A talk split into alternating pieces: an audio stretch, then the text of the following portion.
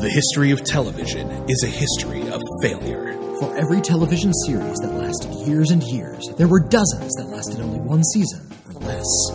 But did they deserve to die? Or were they cancelled too soon?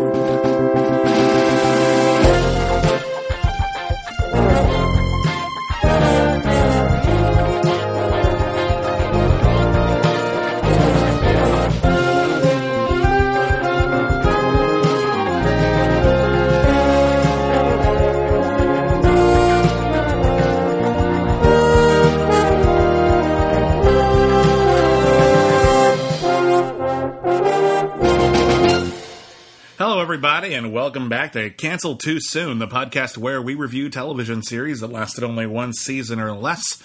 My name is William Bibiani. I'm a film critic for Bloody Disgusting. Everybody calls me Bibbs. My name is, uh, what's a good Star Wars name? Uh, Whitbold Simon. J- J- J- Jet, Jet Roll? Wait, I know this. It's Jet, the street Jet you grew up on. Jet Roll Fnug. It's the street you grew up in, and then your cat's name. It's the opposite of your porn name.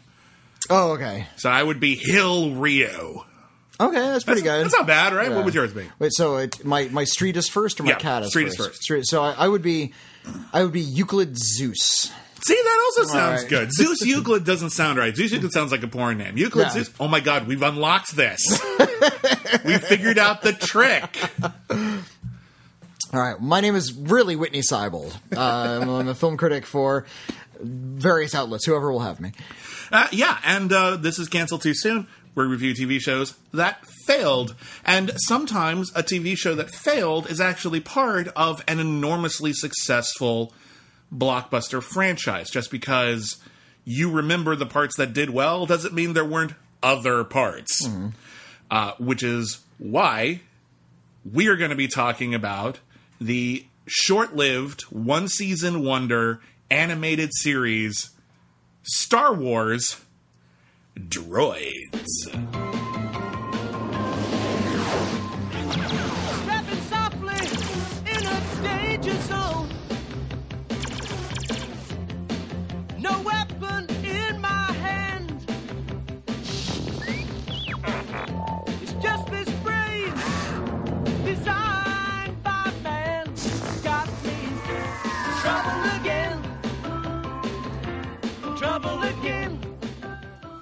Or, or to cite its full title, Star Wars colon droids hyphen, because Star Wars loves to do this crap. Yeah. The Adventures of R2D2 and C3PO. Um, Which was originally called the Ewoks and Droids Adventure Hour because it premiered as part of a two part hour of programming along with the sh- Ewoks animated series, which actually lasted more than one season. So we can't cover Ewoks. No. Which has a really, really awesome theme song, if, you've ever heard it. I actually don't recall it. I didn't look down. E- E- E- Ewoks. Like, um, Uh, to be fair, Droids has a pretty cool theme song too, and it was written by Stewart Copeland from The Police. And uh, Stewart Copeland, he actually does a lot of film scores these days. Yeah. he's, he's worked with film and TV a lot. Yeah, he Uh, did. Uh, he did the theme song for The Equalizer. He did the theme song for the video game Spyro the Dragon. He worked on Babylon Five, Wall Street, Highlander Two, He- he's- Good he's- Burger. He's like uh, he's like Danny Elfman, but he came from a, a lame band. Uh, oh, shut up! I kid. The I would. police. Our Oingo Boingo is cooler than the Police, but let's not put down in- the Police. in- by every measure, I Oingo agree. Boingo is cooler than the police. I agree. I would also argue that Stewart Copeland doesn't really have a signature style the way Danny Elfman does. One Th- th- second, the this- cat this is on the is- counter this already. is uh, take a drink. The cat's on the counter. Luca. But uh, we're we're talking about droids, and I think it's uh, it, it might be fair of me to say that the the majority of Star Wars is bad. Okay. like the the Well, like. I don't think you've actually definitely read the majority of Star Wars Okay, stories. to be fair, I haven't read like any of the tie-in novels Nor the but, comic uh, books, I imagine. or, or any of the comic books, but I have seen all of the movies. There's 15 of them. Mm-hmm. Including the Uh, TV including the TV movies. movies. I've seen Yeah. all of those, and I've now I've seen Droids. I haven't seen any of the new show, The Mandalorian, which I hear is is quite good. It's a little mixed. Uh, the, what I've seen, I mostly like. right. It's not a bad show. Okay. there's definitely good stuff in it.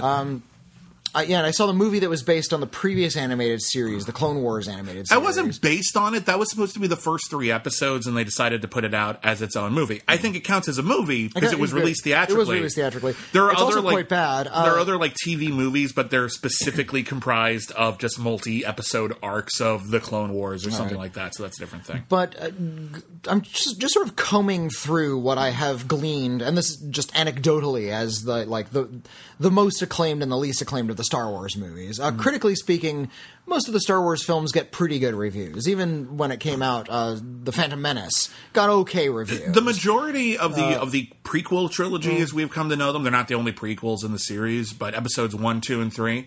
When they came out, a lot of critics were willing to give them a bit of a pass because they were such milestones in visual effects and Mm. Yeah. because they hit some really big bullet points that really satisfied a lot of fans. I remember, I think Ebert gave Phantom Menace four stars when it came Oh. out, and was mostly because of just how Mm. new it felt. Yeah, well, and and uh, Ebert was uh, very keen on. He, first of all, he loved science fiction, and he always loved when science fiction special effects broke new ground and gave him some sort of new visuals to look at, which the Phantom Menace did. Didn't Ebert Uh, make Dark City his his uh, pick for the best film of the year in like 97, 98? Indeed, he did. Yeah, 90, Yeah. yeah. when the year that came out. I think it came out like Australia, and then it came out here. Yeah, he, he really loves movies like you know, uh, like The Cell. He he gave like a really great review Yeah. because movies. Those movies don't even have much in the way of logic, but they're just so they're so visually striking. they're yeah. absorbing. Yeah, they're just new and different. Um, but uh, just again, anecdotally, I think you know, people can agree Star Wars is quite good. Uh, popular opinion is that The Empire Strikes Back is p- the best that Star Wars has ever been. yeah, those two are typically considered the two best. um, Yeah, uh, I've I've heard a lot of mixed things about Return of the Jedi. I love the creatures at that first act, like uh, the whole Jabba the Hutt stuff, and Yeah. a- after like then there's like two almost two full hours of film that are just completely forgettable. I love the Job Uh, of the Hut stuff. I love the finale with Luke and Vader and the Emperor, Mm-hmm. and all the stuff on the forest moon Mm. Of Endor is okay. Yeah.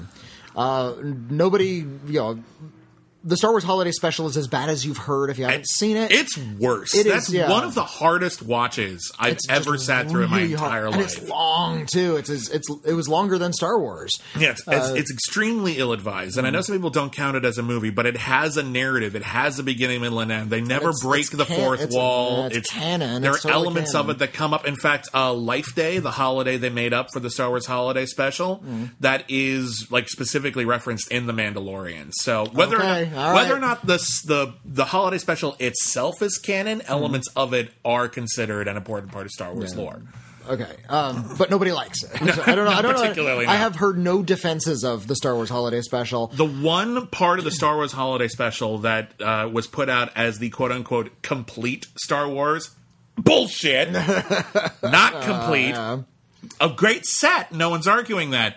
Not complete. You can't put that word on it. I find that false advertising. But the one part from the holiday special they put on there was the animated sequence, which was Oh, yeah. about the first time that uh, I think it was Luke and Han and Chewie and the droids uh, met Boba Fett, and that was Boba the- Fett's first introduction ever. Period, He'd never yeah. been in the movie yet. It was because that special came out between Star Wars and Yeah, Empire. there, there's these little like tiny things that a lot of the even the biggest Star Wars fans tend to ignore or overlook, like the the two uh, uh, films set on the Ewok planet. Uh, uh, Ewoks Caravan of Courage and Ewoks Battle for Endor. Battle for Endor. Both of which have really impressive visual effects. And I would argue that Battle for Endor is actually a pretty good Hmm. fantasy movie. wh- which one has the evil wizard in the castle? That's uh, Battle for Endor. Battle for Endor. Okay. Which is ironic because it's not a battle for Endor, it's a battle for the forest moon of Endor. Oh, they s- never get to Endor. it's bullshit. It's like going to the moon and saying, "Yeah, we're on Earth too." Uh, yeah, like it does no. But uh, I know a lot of people say those don't count, or I'm not, I'm not going to put those in my rankings. And then everybody feels kind of sour about all three of those uh, the George Lucas directed prequel films. Um, that I feel has changed a bit over time for two distinct reasons. One, the kids who grew up with them have grown up, and they have a lot of affection for them, and the things that they liked are the only things that really matter to them. And I still think that there are a lot of ins- extremely valid criticisms of all of those. I do find them mostly distracting. Little moments of inspiration, scenes that are really cool here and there, but I don't think they work dramatically. The other thing that I think people appreciate about them, and I think this was always in there, but it was just really clunky. Um, is McClunky? McClunky. Sorry. Uh, no, it's fine. Uh, good reference. But um, I think uh, I think people appreciate the idea that those prequels are giant blockbuster movies about the rise of fascism in a democratic republic, and there are days when it feels apt. and people are like George Lucas was right, and I'm like, yeah. And if he dealt with it better dramatically, maybe we we could have foregone that. But no, it's real. It's real McClunky. well, and uh, uh, it, it's been pointed out. yeah, It's about the rise of fascism, uh, which was. The, it's a Star Star Wars. It's about war, but uh, at the time those movies were being made, we were getting into wars. Like America was getting into wars in in the Middle East, and so I think Or at least the second two. Yeah. The second Phantom two, yeah, Menace came the- out '99, but yeah. But uh, yeah, I think uh, George Lucas started to change his tune a little bit and wanted to sort of point out that you know Star Wars was, were exciting at one point, but now there's something a little bit dark about all of this. But Yeah. then. Is Star Wars really the appropriate place to explore that? Maybe, maybe not. That's up for debate. Mm-hmm. Uh, well, the original o- Star Wars was dealing with mm-hmm. imagery left over from World War II, and mm-hmm. it's easy to point out, you know, okay, all of this stuff is bad 30 years after the war is over. If Star Wars had come out in 1935, and we've seen like movies try to deal with the rise of authoritarianism and uh, what was going on, the darker elements of what was going on in Europe in like the late 1930s or even early 1940s in America, and you saw people in America really try to downplay it as if it might not be a big deal. It much to our shame, our collective shame. Like there's a lot of those movies age real badly because we're just trying to say like, oh, Germany won't be that bad. Like, no, it'll be the, one of the worst things in human history. Um, so, yeah, I feel like you know, hindsight is twenty twenty, and Star Wars was able to be a bit more on the nose about it than the Star Wars Yeah, and were. I, I, I know there's a lot of yeah, just sort of people who grew up liking. I remember when uh, and when the Force Awakens came out, there were uh, this sort of influx of new articles defending the the prequels, even though for oh, the better part of a decade, people just hated those movies. yeah,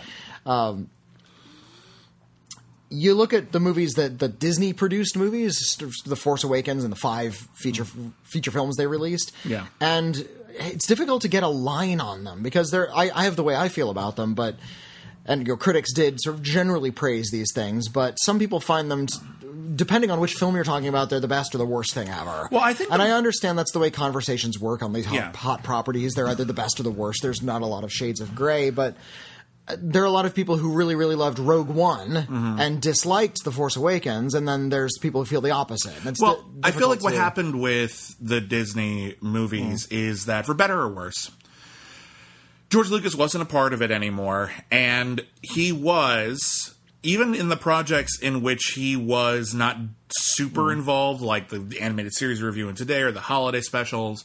Um, he was the guiding hand. He was the person you could go to and say, "Is this Star Wars or is this not Star Wars?" And he could tell you. Yeah. Um, I feel like Disney wanted to, at first, with The Force Awakens in particular, make something that felt very old school George Lucas Star Wars. Uh-huh. And then they wanted to branch out a bit. And then I think there are people who either didn't do a very good job of it or Disney panicked because it started becoming a little too different. And.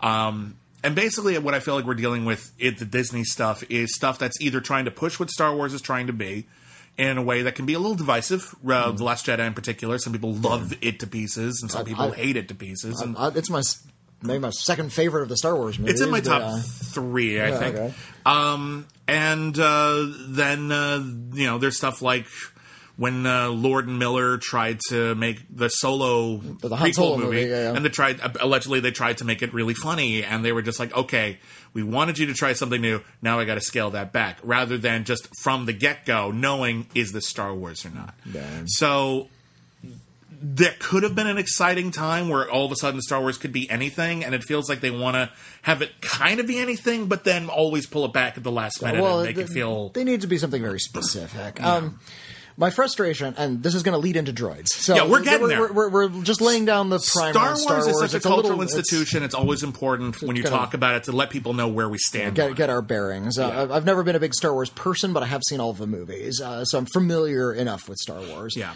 one of the big frustrations I had with the Disney era Star Wars, we're going to bring it back and we're going to tell new Star Wars stories. I'm like, okay, doesn't necessarily excite me, but here's an opportunity for a new studio with a lot of money to do whatever they want, do something new. What do you have with Star Wars? They, then they made The Force Awakens, which was many people observed very similar to the 1977 Star Wars. Mm-hmm.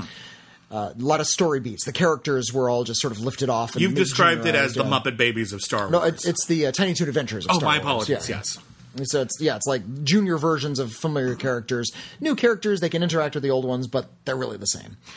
Uh, and so I was I was willing to sort of say, okay, that was well done. It feels like a Star Wars film.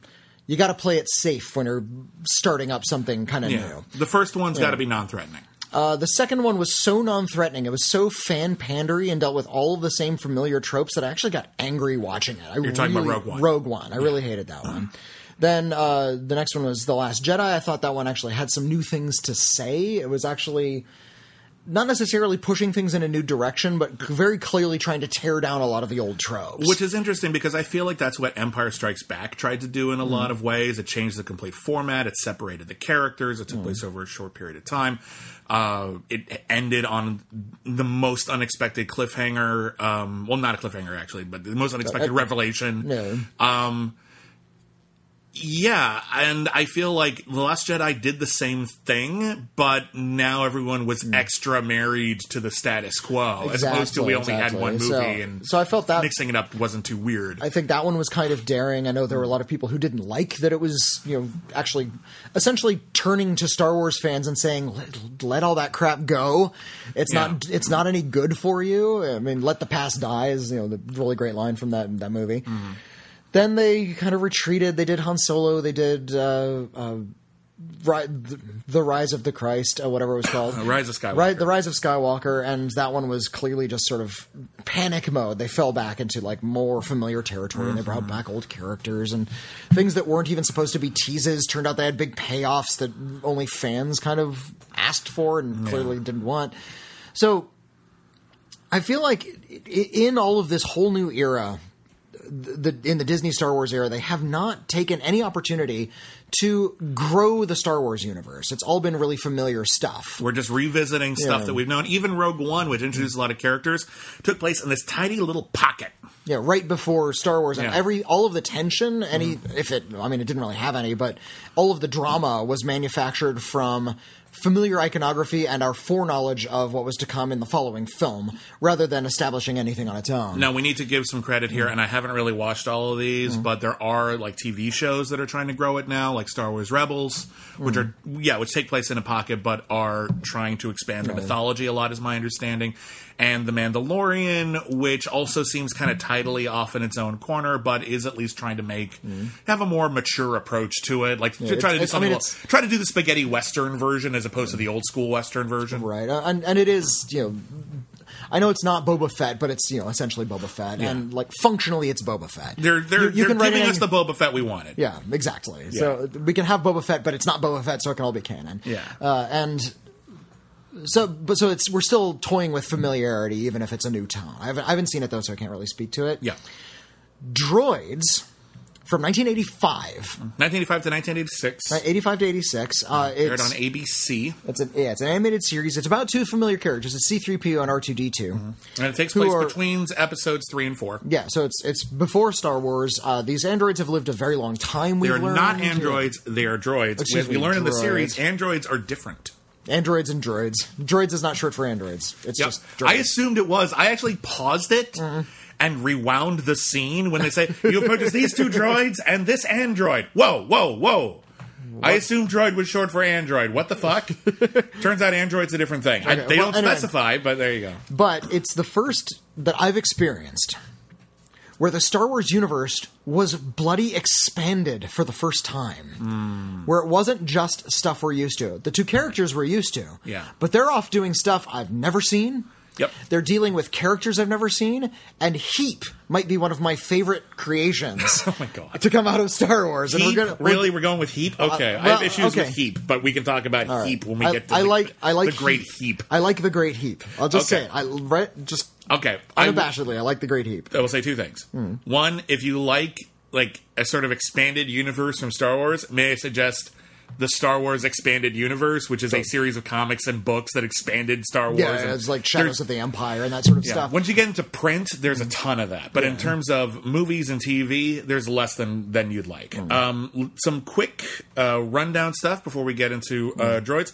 Droids originally aired from September 7th, 1985 to November 30th, 1985. And then there was a primetime special which is weird because it actually takes place in between two other episodes, and I think it was supposed to be in the middle there, and they saved it for a later occasion. Uh, that aired on June seventh, nineteen eighty six. The Star Wars Droids animated series aired on Saturday mornings, opposite the Smurfs, and which was a big hit at the time. and in the premiere, a show I didn't know existed, and now we have to cover it. Please tell me. Please tell me you've heard of this. Little Muppet Monsters. Little Muppet Monsters. Yeah. Little Muppet It was Monsters. a spin off of Muppet Babies. What? It was a three episode spin off of Muppet Babies about m- monster Muppets, you know, like their little monster type, Hmm. like like Uncle Deadly type, Uncle, like Muppet monsters. Uh, who were living in the basement of the Muppet House and they were running their own public access TV station. That sounds amazing. There were three episodes.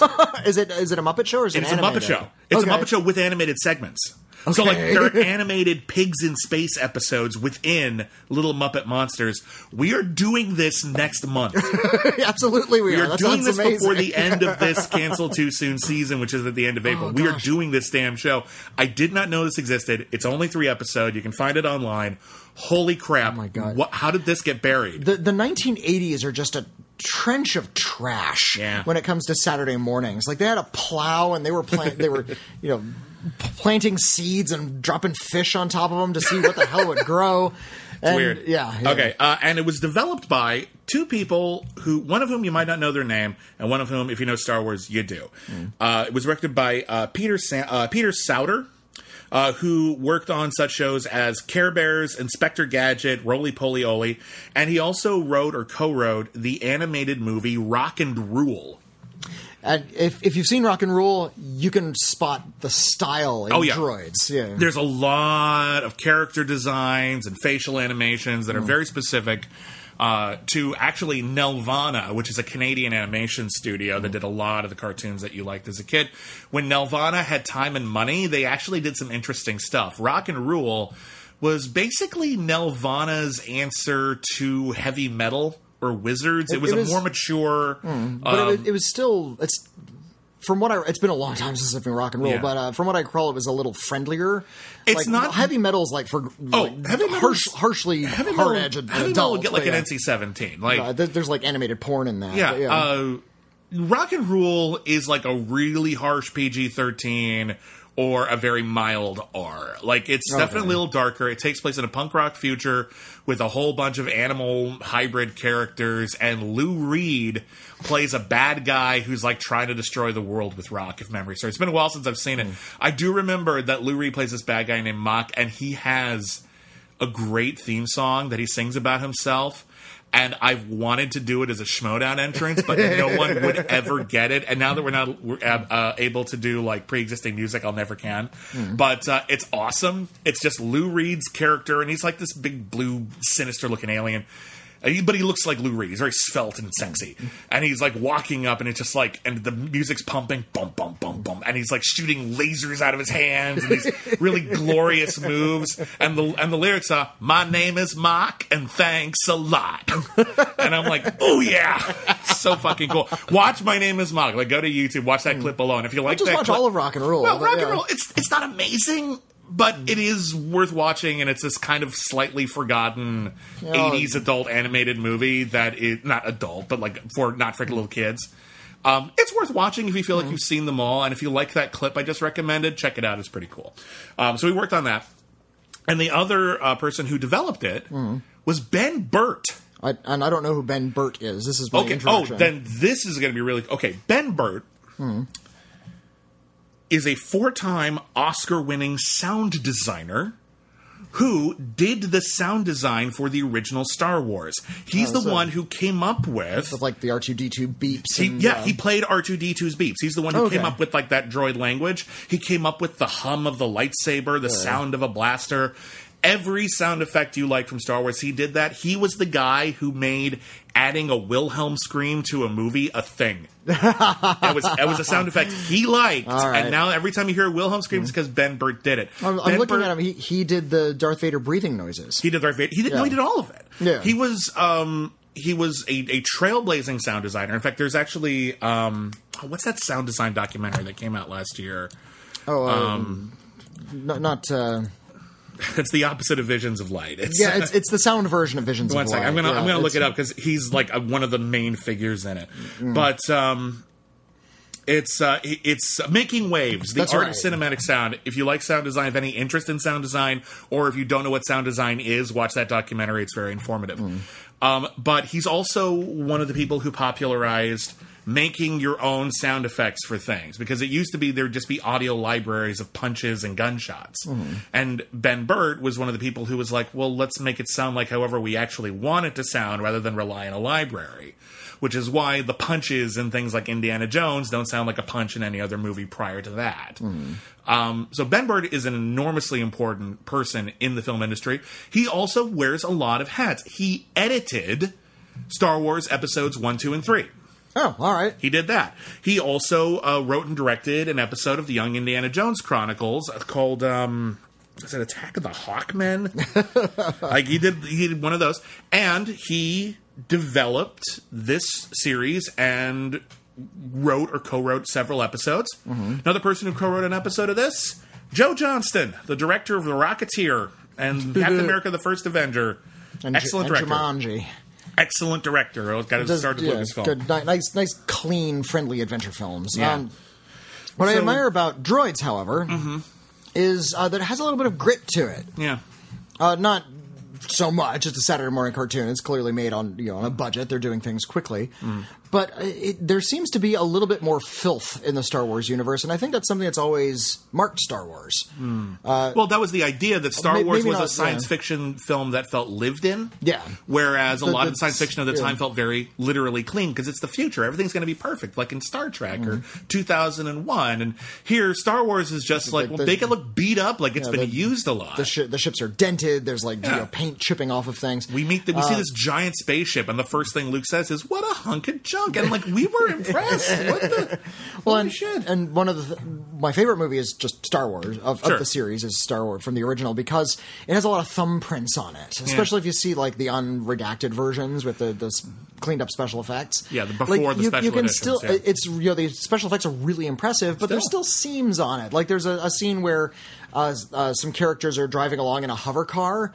But The speeder. the Yeah. speeder, but like clearly they wanted to erase the wheels so it looked like it was flying, but they didn't really have the technology to do that. So they actually just went like directly to the film strip and like kind of rubbed it out with like a Q-tip or something. it, it was like a Vaseline smear. yeah, so there's Yeah. like this little smear. It's like, oh, that's the technology. It's like the thing they're f- the force field they're floating on. I thought it it's was like clearly heat just waves a smear, or something yeah. from the thing, and like, And but if yeah, you see and the unredacted version, it does look like s- a smear that somebody did by hand, and mm. I like that kind of stuff. I like to see a human's touch on it with you know fingerprints. And, And in the special editions, they digitally erase that, so it looks mm. like it's just floating. No. Which is also fine. And if that mm. was the way they'd originally done it, no one would complain. But, But they were the with the contrast is kind of neat. Is kind of neat. and it kind of shows were- you just how handcrafted and loved yeah, it was yeah. originally. And, and I feel the same way about droids because a it's you know a cheap Saturday morning cartoon, so they, they don't have a lot of resources to work with uh, compared to a feature film that is, uh, and also uh, yeah, there just there seems to be a little bit of they're dealing with a lot of sort of the down and dirty aspects of of uh, there's Star a lot. Wars. Of, there's a lot of crime, like street crime. Uh, there is There's a lot. a lot of mob bosses, you know, like Jabba the Hutt types, but they're all different types of characters. a lot of the bounty hunters who would eventually become even more popular over time, like Boba Fett. Boba Fett shows up in this. IG-88, the droid bounty hunter, shows up in this. Max a- Rebo's band shows up in this because we get to see our uh, R2D2 and C3PO working at a diner. That's a right. a diner, Was- which is was run- it Dexter Jettster? It was not, but here's something that's kind of fun when we talk about the expanded universe and how these things kind of like gel together. Um, Ben Burtt worked on this animated series, and a lot Hmm. of elements from this animated series wound up in the prequels. Planets would be name checked that originally appeared in droids. Hmm. Uh, General Grievous in episode three has this weird, like, giant wheel Yeah, yeah, yeah. craft that we originally see for the first time in droids. That's right. And uh, Um, there's and stuff the like word- that, and- the word Sith uh, first showed up in this the series. Is that true? I don't think Uh, that's true. Well, no, I, I I ran it by Star Wars experts. That is some guy on Twitter, and uh, no, I actually I actually looked it up to confirm. But yeah, evidently, like in novelizations or in early versions of the script, they use the word Sith, but they never actually wrote it into any dialogue. So it was like an accepted word that was sort of floating around the expanded universe stuff, but they didn't. the They they didn't say the word Sith in any of the movies until uh, until the Phantom Menace. I'm going to rewatch that because that because that that strikes me as the sort of thing that Well, like, sounds true but maybe isn't. Then again, maybe it's totally true. I but don't the, know. Mm-hmm. there's a nebula in droids. It's just sort of the spatial phenomenon which they call the cloak of the Sith, which Yeah. they don't say tell tell you what the Sith is, but it's the first time they use this word. Now there are a lot of funny nonsense words that they throw around Star Wars, and indeed, one of the bad guys they run into in this series is named Kybo Ren. yeah, Not that one- Kylo Ren, but Kybo, and they have nothing to do with each other. He's not a Sith they, Lord. they don't look alike at all. no, no, it's just a similar sounding name, but it's really distracting because he's like the main bad guy for like four episodes. Yeah. so that's really, really weird. uh, I, I wanted to get, do you know what a Kybo is? actually, I don't. it's it's Boy Scout slang for the latrine. Oh, I didn't know that. Yeah. Uh, the what I was bringing up though is that um, so Dexter Jettster is this four-armed greasy spoon diner owner on Coruscant in uh, Star Wars Episode Two: Attack of the Clones. In Star Wars Droids, uh, R2D2 and C3PO are working for a four-armed greasy spoon diner owner named Dudnik Sharples. Dudnik Sharples Nick Shard- it turns out they ended up writing some point like after I guess after the Phantom Menace came out, like a, because they write short stories about just about any character just to give you some flesh them out a bit. They wrote a story about Dexter Jettster and he and Dude Nick Sharples like knew each other. So they both they're both in it like they're in the same industry and they just know each other Well, and they, they, and they grew up together or something. You've pi- before in public, you've pitched an idea to have a, a Star Wars based TV series based in that diner. Uh, I, TV series or movie, but it was called Everybody Comes to Dexter Jettsters, and it's all about how, um, yeah, the Emperor takes over the galaxy. Okay, that doesn't really affect my diner very much. So Dexter But he, know, but he knows a lot of stuff Yeah. because he meets with uh, Ewan McGregor in yeah. So Dexter Jettster stays open, but now it's sort of like Casablanca, where people from the the Empire and people from the rebellion both little, come into little a, little tiny diner that's Yeah. neutral ground. Yeah, it's neutral ground, and pe- he he ends up like talking to both uh, uh, sides of the conflict. And yeah, he's on the rebel side, but it's in his best interest and in the rebels' best interest for him to appear neutral. so he's got to play both a sides. great idea. It's love really this, cool yeah. idea, and I, I I would love for that to come to pass one day. Mm-hmm. Um, but uh, one second, there's a couple other things. Um, Oh, uh, there's a character in this animated series named Mungo Baobab. Terrible name. Mungo Bayo. Stupid ass name. It's it's it, they say it all the time, and it sounds hilarious it's no me. dumber than you know Skywalker for goodness sake. but Mungo yeah. Baobab uh, drives a speeder in his first appearance. That is the exact same speeder that uh, Anakin Skywalker um, uh, steals, so he can get in a flying car chase and Attack of the Clones. Oh, it's the same design. Same design, so All right. same make, basically. All right, so- so- and, and one more last thing that I thought was really really funny is uh, Ben Burtt has a cameo appearance in the Phantom Menace, and he has no lines. He's just there, Well, apart standing from next. doing the Yeah, droid language, but Right, no, he's physically on screen as, Okay. a, as a cameo character, and he got to name his own character apparently, and his character's name is Ebenn Q3 Baobab. So he's related Oh, wow. to Mungo Baobab. So even so, though this so animated is series really, is, this this series was really dear to him. th- uh, this series, though it is not considered strictly canon now, was canon for a while. This actually did count. This this Oh, actually so was this, mined this by. doesn't count as canon any longer. no, Disney threw out pretty much everything that wasn't a movie.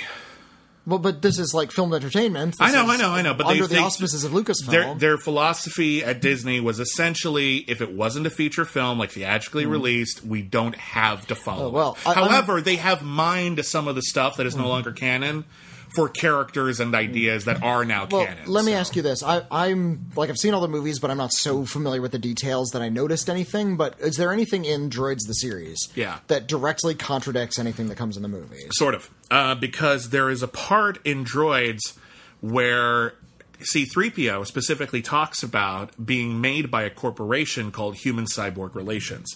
Right. That's also something that made me pause it for a second because when C3PO first introduces himself to, I think the Skywalkers or the. That- well, that's that he says it a lot. I'm C-3PO, human cyborg relations. yeah. Um, the idea I always thought was he was describing his purpose, like why he was designed. I do human cyborg relations. I interact between human beings and machines, and I'm a go between, and I translate things. Um, and according to this animated series, Human Cyborg Relations is the name of the company that made him. Of course, we learned in the prequels that C3PO was made by Anakin Skywalker. However, But his mind was erased, and he lived on Jimmy Smits' planet, so he could have been given a false memory. Exactly. Exactly my point. So it's possible that that isn't some. I mean, yeah, at the time they didn't. They probably didn't know that Darth Vader made Anakin Skywalker. Or if they did, no one ever said anything. Um, but uh, yeah, that could easily, you know, there's a no prize to be won there by saying, well, they erased his memory and they gave him like a new like past or a new like operating system, and they probably told him he was made somewhere. Why wouldn't they? They probably gave him the standard protocol droid backstory. But so, at the end of episode three, Yeah. he was given to Jimmy Smits, and, and his mind was erased. Yeah, Jimmy Smith said, right, uh, "Mind wipe the protocol droid." Uh, and then at the beginning of uh, Star Wars, uh, he's on Princess Leia's ship. Uh, he's so, on Cap- well, he's on Captain Antilles' ship, actually. In fact, he's Leia's on given. ship, in fact, yeah. he's given to Antilles at the end of Revenge of the Sith, which is another like, what? How did? Why were they on all these other adventures? And the idea some people have espoused is that at some point they got separated from Captain Antilles. They went on all these adventures, and eventually they reconnected with him. That's fine. Yeah, That's fine. it's, okay. it's a little So- it's a little clumsy, but it's it's no worse than a lot of other plot points yeah, in not- Star not- Wars. nothing that necessarily directly contradicts. it. So I, So I, I don't think I like to think a- that this is canon. Um, there's not a lot. There's now- not a lot of reasons to assume it's not. Honestly, Here's the cool thing about uh, Star Wars Droids. It's actually structured really interesting because uh, it's actually it's 13 episodes at, plus the one hour special. Yeah. but it's the one Hour Special is basically two episodes. yeah. Well, it's Well, three, It's, I guess. It, it's it's not three episodes though because it's it's more like. Um, like a, its own mini movie. It doesn't Yeah. separate neatly. Yeah, that's true. The other ones, and indeed, uh, don't like. they're, yeah, more it's, episodic. it's presented in four episode arcs, wherein there's a new bad guy for four episodes. Uh, Well, there's a new the, the Two, owner. the two droids, yeah, are are given a new master at the beginning of each arc. Yeah. and the the master gets you know involved in their own drama against Mm-hmm. usually some crime lord. Yep. and then they separate at the end of that arc, and they start this new story arc each time. So it's essentially four little miniature movies about the droids. yeah, basically, Mm-hmm. and um, that's an odd structure for any show, really. Um, especially an animated show in the 80s well, they yeah, didn't do be- that kind of thing Well, I think there's two there's there's two things with that. Hmm. One, um, it, it's Star Wars. I think there and there was indeed a Star Wars droids action Hmm. figure line. Um, so it's possible that they wanted to introduce new characters all the time and give them enough time to, Hmm. you know, make an impression on the young audience so that they could keep selling more action figures as opposed to other toy action figures lines where okay, well, Optimus Prime is he's still Optimus Prime. I guess we're sold a lot of Optimus Primes, but after a while we got to kill him off or do something. So here there's a structure in which we get to introduce new characters all the time.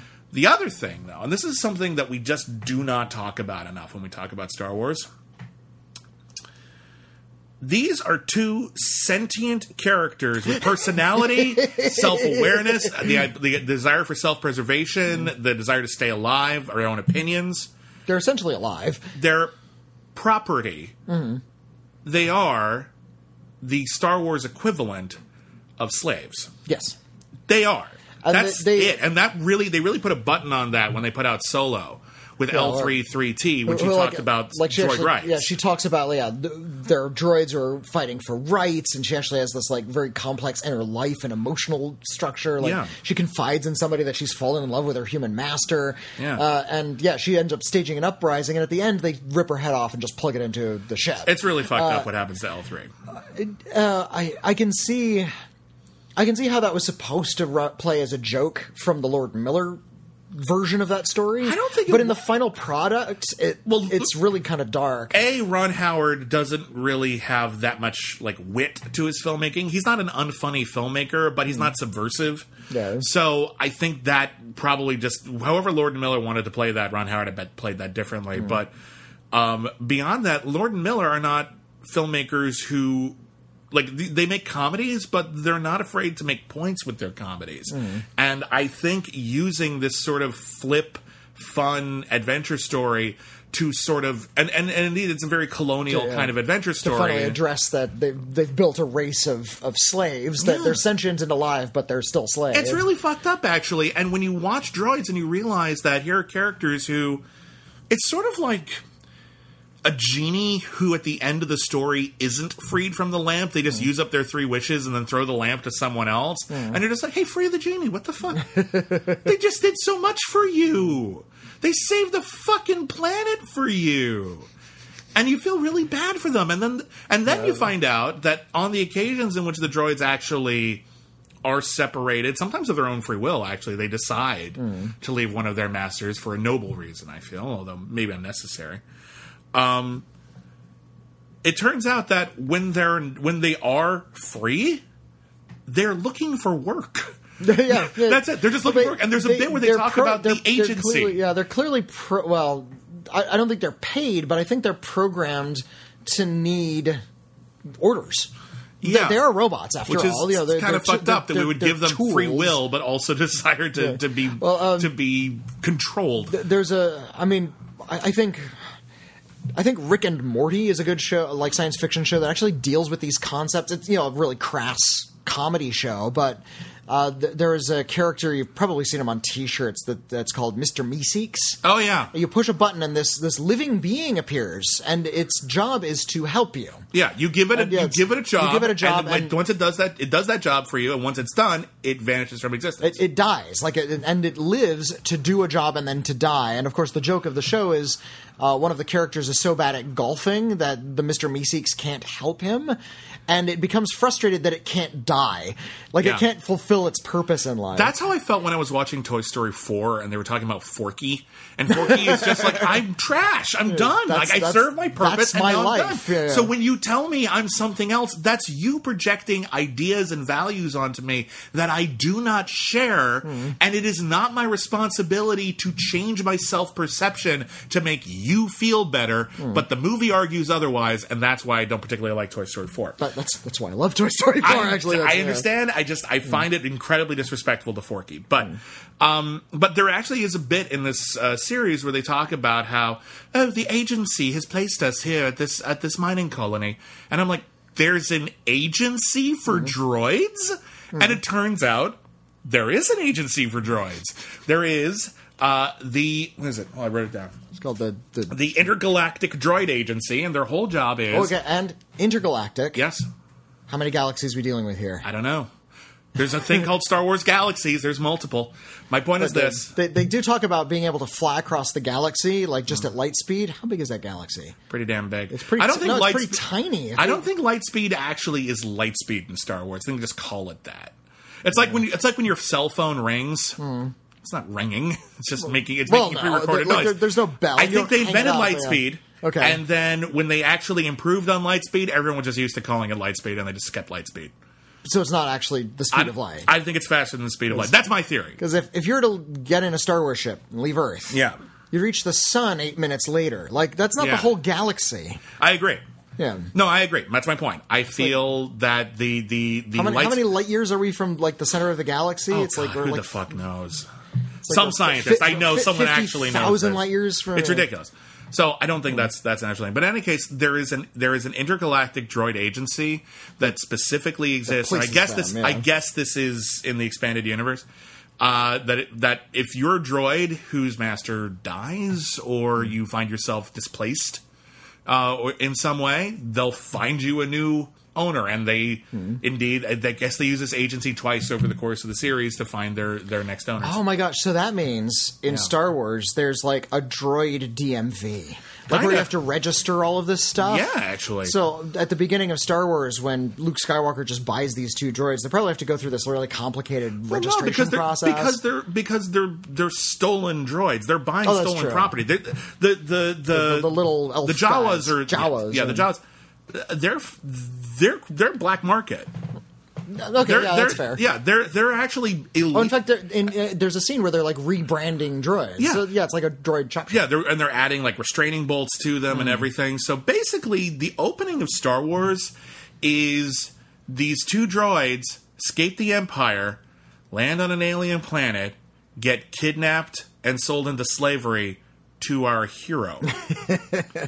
it's fucked up, actually. It's genuinely fucked up. And the the plot kicks off when one of them runs away, and Luke is like, "Oh no, I have to get this robot slave back. And you're like, this is our inciting incident for you, isn't it? They just This paid a lot really For weird. that. They just paid a lot for that slave. That's really fucked up. Anyway, let's talk about the actual story arcs of droids. When the when droids picks up, uh, R2D2 and C3PO are already screwed, which is totally exactly like where they should be. I love it mm-hmm. when they're just placed and they're just miserable. Because, by the way, Anthony Daniels plays C3PO once again, and mm-hmm. according to the credits, R2D2 plays, Plays himself. himself. Well, they, they just use the stock. Well, it's Ben Burtt. Ben Burtt is still doing the R2D2 sound effects. And some of them you mm-hmm. recognize, I think some of them are new. Um, and uh, basically, they just stumble across punks, a couple of young punks. uh, hot rodders specifically Yeah. because they, they are the owners of the White Witch. yeah. Which is is they talk about the White Witch the same way Han Solo talks about um, the the Millennium Falcon. the Millennium Falcon. no, they're they're very big on it. They have developed themselves a racer, and indeed, actually, uh, yeah, they're going to race the White Witch in the Boonta.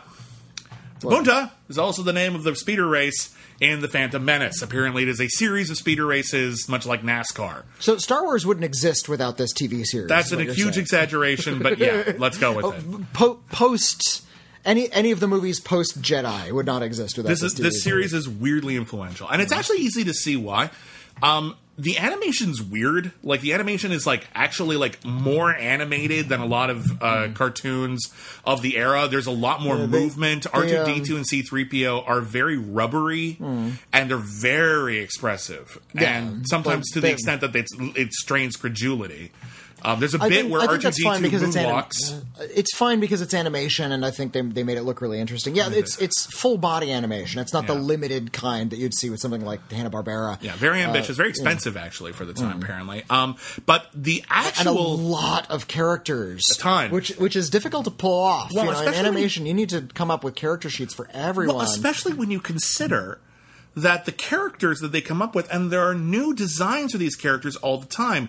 There's isn't like the Smurfs where you can reuse the same mm-hmm. character animations over and over again because they all look like Smurfs, or even people. Hmm. Where you could just reuse shots of the same, you could reuse the same shot of Fred Flintstone in almost every episode of the Flintstones, and no one would ever fucking know right. they encounter new aliens, new creatures, all and new droids in almost, if not every single episode. And I was watching this with my wife and partner Michelle, and she had the absolute most incredible observation that I have never heard anyone say. Not that everyone talks about droids very often, but I've never heard anyone say this. All right. And we checked, and although to the best of my knowledge, no one's ever given an interview and confirmed this, when you look at these two things side by side, holy shit, it's true.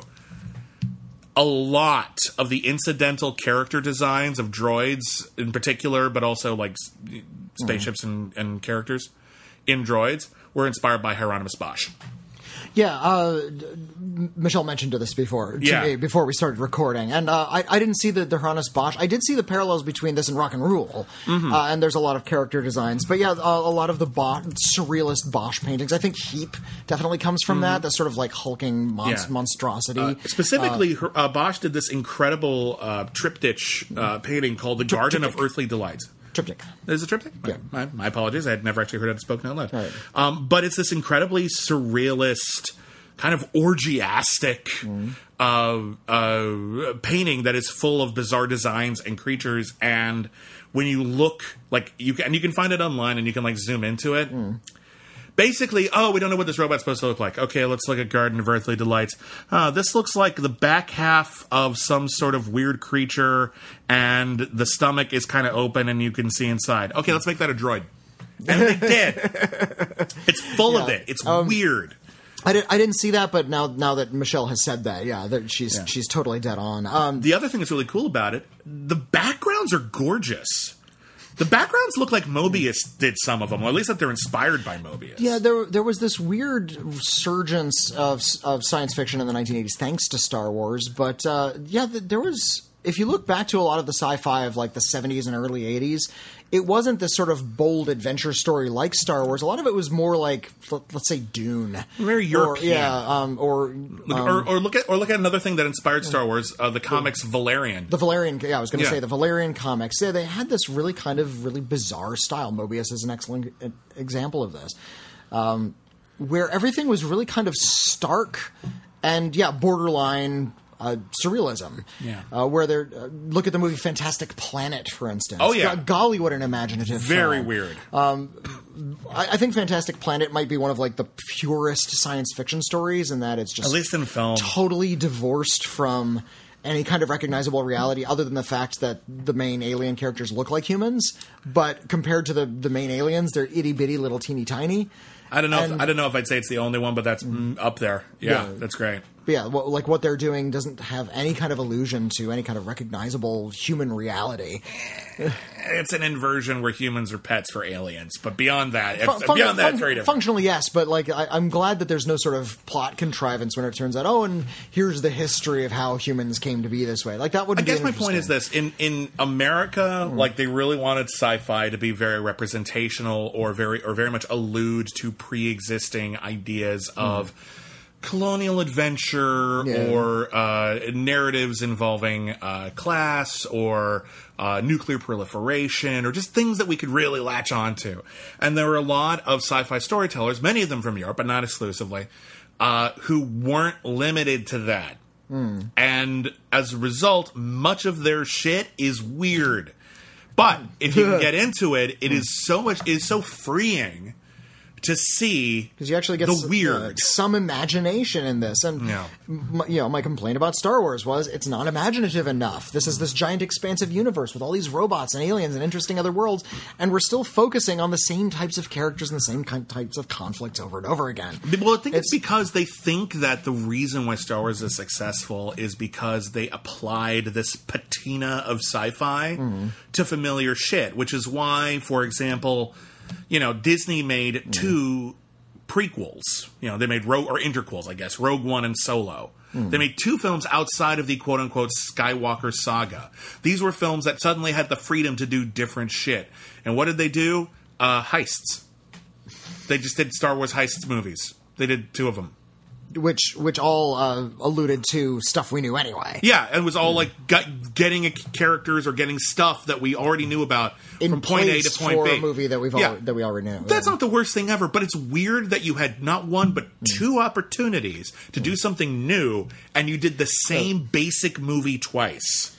I- That's so, yeah, weird. I, I'm not. I'm not in love with droids. I don't love this show, but I do like it a lot, and I. I think. Mm-hmm. I think it- I think it does feel kind of European, and I think that's Yeah. why I like it. it. shouldn't be as overlooked as it is, I think, yeah. because it, it, it, there's neat stuff here. Okay, so anyway, uh, R2D2 and C3PO get picked up uh, by these Look- uh, look racer their- punks. Look up their names. Um, Yeah, please do. Um, uh, they, their names are Jorad. Jo, excuse me, Jord Dusat and Thall Joben. Yeah.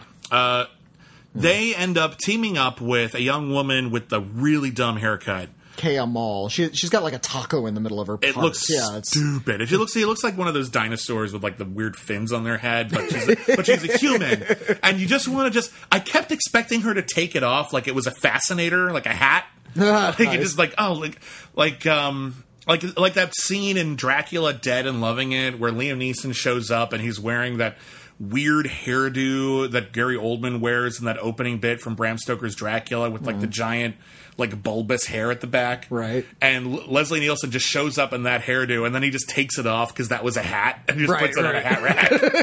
it's a good joke.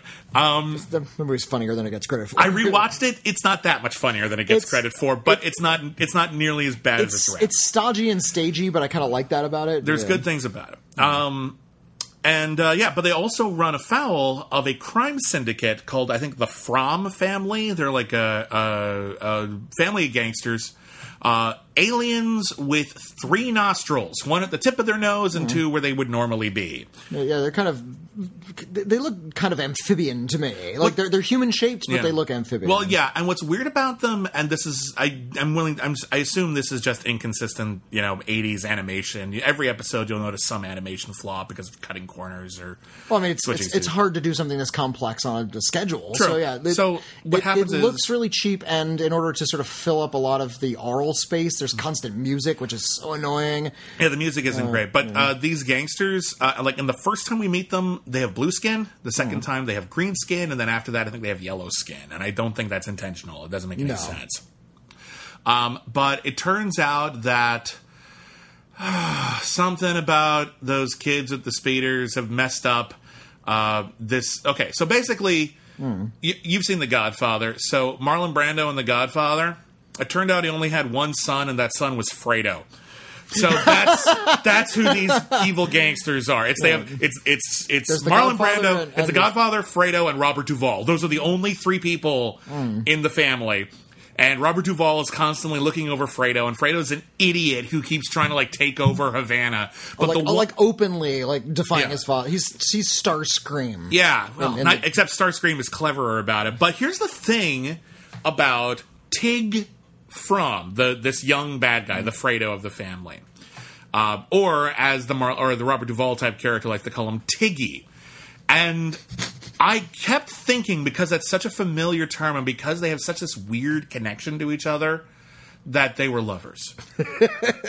Probably not intentional, but that's what got me through the series. Anyway, uh, Tiggy has invented a giant weaponized spaceship. Not as big as a Death Star, like way smaller than a Death Star. I, like I think they they do compare it to a Death Star at some Well, point, but this was of. before the Death Star was yeah, like was completed really anyway. known, yeah. So basically, he's created like a like a ship that's like probably like twice the size of the Millennium Falcon. It's big, but it's not ungodly big. but it has uh, like huge weapons on it And he specifically says this thing has enough firepower to take just- out a pla- take out a planet. a whole says. planet. He is a better designer than the designer of the Death Star, and instead of taking his technological know-how and going to the Empire or striking out on his own or something, he is trapped in this horrible Greek tragedy where he is trying to prove himself as a gangster to his father when clearly he is intended to be a scientist. And they got I got real sad for him after a while because Okay. it's just, he's just trapped. This is in a world he never made. Is, is is there any kind of I I, under, I saw Rogue One. I understand it. It takes a lot of design to make a complicated machine, which is literally the size of the moon. But is is that its only function? Is just a housing for that weapon? well, Or it's also a space station. Yeah, the space station is full of tons of shit. I mean, you saw gotta- them. There was a there was a there was a gulag, and there was um, uh, there were uh, um, like aircraft carrier elements where they could like send out giant giant waves of Yeah, Tie so, fighters. So, So, there's, there's probably thousands and thousands I think of only ships. There's so much of it is people dedicated. living there. The weapon is probably stemming from about the core, Hmm. and it shoots out. So, like big a big slice of it has Hmm. got to be dedicated to that weapon. Okay, but, but the rest of it, there's tons even of if, space. even if we're talking about like a, a full quarter of the moon, three quarters of the moon, yeah, it's probably housing. God knows what hundreds of thousands of Hy- people, at least, if not millions. yeah, schools, whole cities. you know, that's, what, that's what clerks talked about. Yeah. You know, there's people out there installing toilet mains and shit. There are jobs. Mm. People, yeah, people probably did have their kids on there. Why not? There's space. How many people do you have in the Empire? That you could So- destroy the a fully functioning, fully indeed- staffed Death Star and still have people left over. They had a, like a little mini Death Star laser at the end of the Last Jedi too, like that that big cannon thing that they aimed at the the rebels' cave. Oh, that wasn't a mini Death Star. That was like a They, they giant. mentioned they mentioned this is like a Death Star laser, like kind something of, but that it's effect. You know, it- kind of, but like a much much smaller version of it. Oh, okay. That's not the same thing. okay. I was about to say that that big gigantic laser. Surely they didn't need that whole machine just to operate the planet killing laser. I, I, I, I hate the way that's done. Not that Star Wars keeps repeating the Death Star, because I understand wanting to have a Death Star. it is annoying that they keep repeating the Death Star. it's annoying they keep repeating the Death Star, but it's weird to me that the end of uh, Rise of Skywalker was creating a whole fleet of star destroyers, these giant, like you know, more battleship types, not the size of a moon, that each have a Death Star cannon mounted on them. and each one can destroy a planet. Yeah. As though every war is about improving on the A bomb. And I feel like ever since we had the A bomb, we're like, we're good. Like everything else is like we haven't like tried to make bigger A bombs since we got the A bomb. We've got that. Uh huh. What we have now is more efficient weapons or smaller weapons or targeted weapons. Like that actually makes more sense than trying to build better Death Stars all the time. One Death Star was fine. Not if you want to destroy a lot of planets all over the galaxy at once. I a, put a vent over that exhaust port and you're good.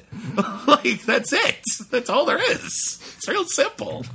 Making it harder to get to that one part, Hmm. and we're the exhaust port was a couple of meters wide for fuck's sake. Anyway. anyway, I digress. T- Tig Tig Fromm. the tragedy of Tig Fromm is that he's a brilliant engineer who's able to streamline Death Star technology Mm-hmm. into something pretty small and portable. He's essentially invented a, a suitcase A bomb. yeah, really impressive, And- actually. Yeah, which is an impressive engineering feat. The problem is he's not smart enough to use his know-how for something other than a weapon.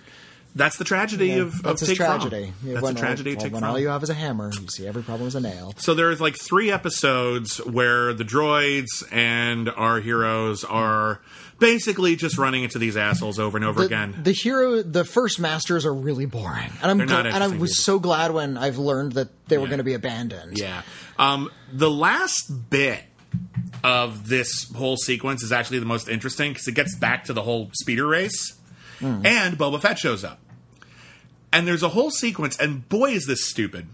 Where because it's a, it's the same trope we've seen in every sitcom, and also weirdly enough, every uh, undercover gangster movie where you have a, people who are close friends and then a new guy comes along and one of the close friends is like ah finally everything i always wanted in a friend.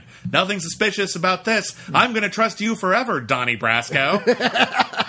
And you're like eh, why does this always happen? This is so contrived. Um so C3PO meets a new protocol droid who is everything R2D2 isn't, and he loves it. And he just pays fealty to this guy. And what he doesn't realize is that this protocol droid is working for Boba Fett. He should have realized he's working for Boba Fett because his protocol droid's chest plate looks like Boba Fett's helmet. Oh man, It's hilarious. It, but that could be a really common design in Star Wars. We don't know. It's hilarious. The other funny thing we learned in this episode is that not only is there TV in Star Wars, but R2D2 has a favorite show. R2D2's favorite show we see for about five hmm. seconds. It is two R2 units hiding behind rocks, wearing cowboy hats, throwing smaller rocks at each other. I love it. I love it. Well, we That knew, raises a lot of questions. well, we knew there was. We already knew there was TV in Star Wars because of the holiday special, and they they tuned in and they watched like cooking shows, and they, had, they also that. had like Cirque du Soleil shows. So there was like. And the implication is that they had entertainment. I Yeah. mean, you know, there's there's musicians and shit. Why wouldn't there be TV? Why wouldn't there be Hmm. plays? There'd be all kinds of shit. They just don't really deal with it very Oh, often. there was that weird like water like mermaid opera in episode three. oh yeah, yeah. They went to see like this live like opera like Yes, it- 3D show. which yeah. also looked like Cirque du Soleil, but yeah. yeah, that's cool. That's a good point. I actually forgot about that. Um, but so, um, so yeah, that there's a TV show about R two units shooting at each other is in fine. cowboy hats raises questions though.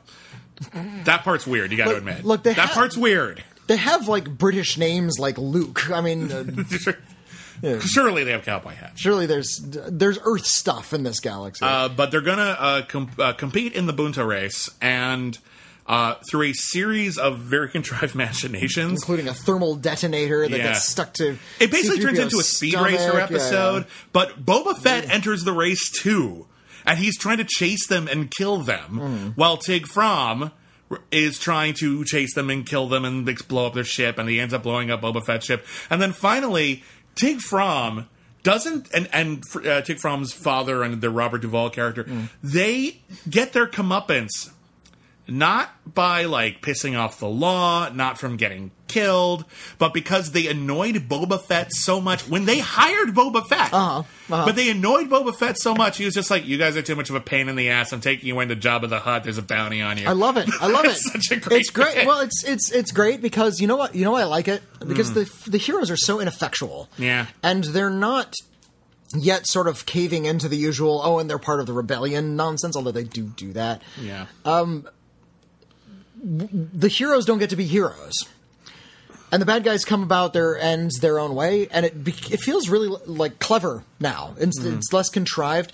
I love that C-3PO and R2-D2 they play sort of key roles in a lot of these stories, but they're essentially the supporting players. yeah, they're, Forrest Gumping their way through this thing. They're- yeah, they're they are. Um, They're always there. They're Rosencrantz and Guildenstern. Oh, in fact, wasn't there? You showed me a comic once. Oh yeah, Tag and Bink are dead. Tag and Bink are dead. It was the Rosencrantz and Guildenstern are dead, but Star Wars characters. Yeah, basically And it turns these- out these two characters that were like in every scene in Star Wars in the background, and they But you never this, noticed it. This weird story arc that would put them in all of these these it's a locations. brilliant comic book. I, it might be out of print, but it's Mm. worth tracking down.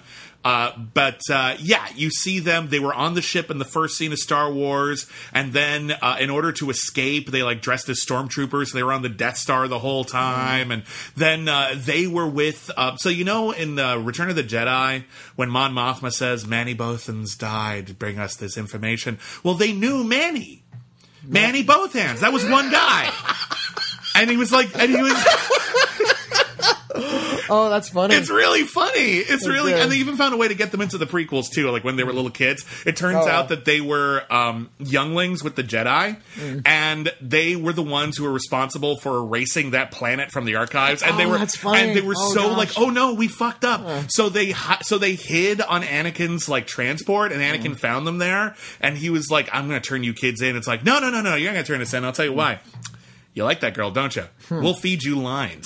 So they're the ones who give him those shitty lines. But it's like, tell her you don't like sand. Like, See, that's that's kind of clever. it's really, really funny. Uh, and there, there's a there's an allusion to two characters in the movie Solo possibly being Tag and Bink, oh, okay. which I think is really fun. you know, Lord Miller picked up on Oh, that. yeah, I'm sure yeah. they did. I think I think Um, they're the two guys who are guarding Chewbacca. Like at the beginning, when Chewbacca's like a prisoner of the Empire, Oh, yeah, yeah. I think that's them, but I don't. and he's living in that like Yeah. that mud pit. Yeah, That's um, the implication. Yeah. But yeah, I, I, appreciate that our, our main characters are supporting characters Mm-hmm. because I think that's a good way to have them have adventures without necessarily having to redefine the importance of the characters or what they're doing to the Star Wars universe at large with every episode. And I think that's something that maybe was a hard sell for kids because a lot of kids' entertainment was about sort of aspirational hero shit. Like, I'm He Man, I've got giant muscles, I can do whatever I Yeah. want. And having a kids' animated series about tag along characters mm. where the sidekicks are the leads might have been a little too meta for the room. But um, it is interesting to watch now. This storyline actually ends really tragically. Like, I felt something like I'm sort of regarding this and sort of interested in the designs, and there's stuff I like and there's stuff I don't like. But probably the only time I really felt something in this series was at the end of this story arc when these boring ass human characters um, they are offered a job. at, as, uh, as a, at the Racing Corp. Yeah, they're they're offered their their their racer was so well designed. They're offered a job designing racers for this giant corporation. It's a really great opportunity, and they say they'll think about it, and then they get back to the ship with everybody, and then it turns out that like yeah, I guess like for proprietary reasons, you're not allowed to have droids if you work for them because I, Well, I would imagine because they could like steal shit and put them in the droids. Uh, corporate espionage. Also, Yeah. you know, if, if you're going to bring a droid on, Mm-hmm. It's like you can't you can't bring your own tools into a new job. You know, Yeah, you like- have to use the corporate approved job. So, Yeah. So- you can you can bring your droids, but you have they have to be programmed with like racing memories. And Yeah, they that have to kind of information. And they like R2D2 and C3PO so much that they don't even really think about it. Like they're tempted, but they're just like, no, we're not going to get rid of R2D2 and C3PO. They're too important to us. We love them. And C3PO and R2D2 decide yeah. they decide to run away so that they can pursue their dreams. Hmm. And they're just the last shot of this episode is them floating in a tiny canister, like smaller even than what they're in at the uh, when they escape uh, Captain Intellig- uh, Captain ship uh, in Star Wars. They're just in this tiny little tube, and they're just floating in the, in the nether reaches of Yep. space, like Bender in that one episode of Futurama. and it's so sad. And a part of me was just like, "Is this the last episode? Because this is fucked up." But it turns out, then some stuff happened, yeah. and now they're on a mining planet. They're on a mining planet. Um, there's a, a dangerous uh, ore that is used in uh, photon torpedoes. Um, Which, by the way, is a Star Trek thing, not a not a Star Wars thing. I know they say photon torpedoes. They the do. time, It's weird. Or- I'm just saying, it's weird. I'm sorry, they say proton torpedoes. I thought they say photon. In the show, they say proton. Okay, maybe. I, okay, yeah. well then, fair enough. So they, they're mining for proton torpedoes, not photon torpedoes. Okay. Uh, yeah, and um, they uh, dis- th- they and their new master, who is named Jad Thick Brick Large, uh, Jan Tosh. Um, Another generic dude, Yeah, d- like really gen- boring. generic dude. Whose, Um, whose uncle is an old timey prospector who, when he gets mad, jumps on his hat. Ah, you want Damn it! gold earned smoochers on my property? He's that guy. yeah, he's he's that guy. But uh, they um, they actually find a missing alien prince who's disguised himself as an android. Okay, and it's really contrived. So what happens is uh, R2D2 and C3PO have been placed by the agency uh, at this diner. They mess everything up right away, first day on the job, and they are immediately sold into droid slavery. There's a droid Completely. slavery auction, Uh-huh. just like anything you've seen out of any movie about slavery. It's just as horrifying and tragic. And It's okay because they're just robots. it's not okay because they're characters, they're people. They're just robots. They're not just robots. This is the fallacy. Those- But anyway, those- this is what they want things- you to think. those are like- they're just because like they don't. This is what they don't. This is what they want you to think because it's okay to dehumanize Hmm. these characters, but not these other characters. Yeah, how, how, how else are we going to get dehumanization into these stories? Right? It's fucked up. We keep talking about in our Firefly podcast about how you put all this weird Confederacy shit in there and Hmm. it's distracting. We need to talk about how Star Wars handles this horrible chapter Hmm. in human history.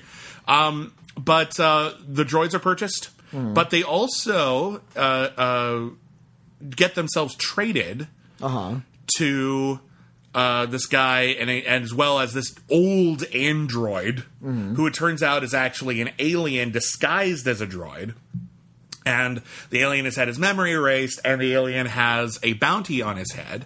And there's a couple of bounty hunters who are after him one of whom is the droid we see in the bounty hunter scene in empire strikes back ig-88 I, I have no memory of this char- this character. it's when uh, uh, Darth Vader is, you know, basically saying all the bounty hunters look out for the Millennium Falcon, and Boba Fett is there. But there's like a line of other. Yeah, yeah, guys. that's- He's one of those guys. Oh. all of those guys have names. All of those guys had like side adventures in books and shit. yeah, yeah. Um, one of them is IG88, who is like this Oh. rogue droid who loves to kill. All right. Yeah. Ma- ma- Maybe not have one of those. I don't. Well, I Maybe think not build that. I think his origin is that he was like a programming error or something, but I didn't do a lot of oh, research. yeah. he's, he's like Chucky yeah. In fact, I don't in the new Child's Play. either IG88 or another bounty hunter like IG88 shows up in the first episode of The Mandalorian. I don't recall if it was Hmm. exactly IG88 or not. But a similar robot. A similar robot, yeah, another another bounty hunter droid of, of similar but make. it, it, has a, a head like a thermos, right? Yeah. Yeah. Okay. Yeah.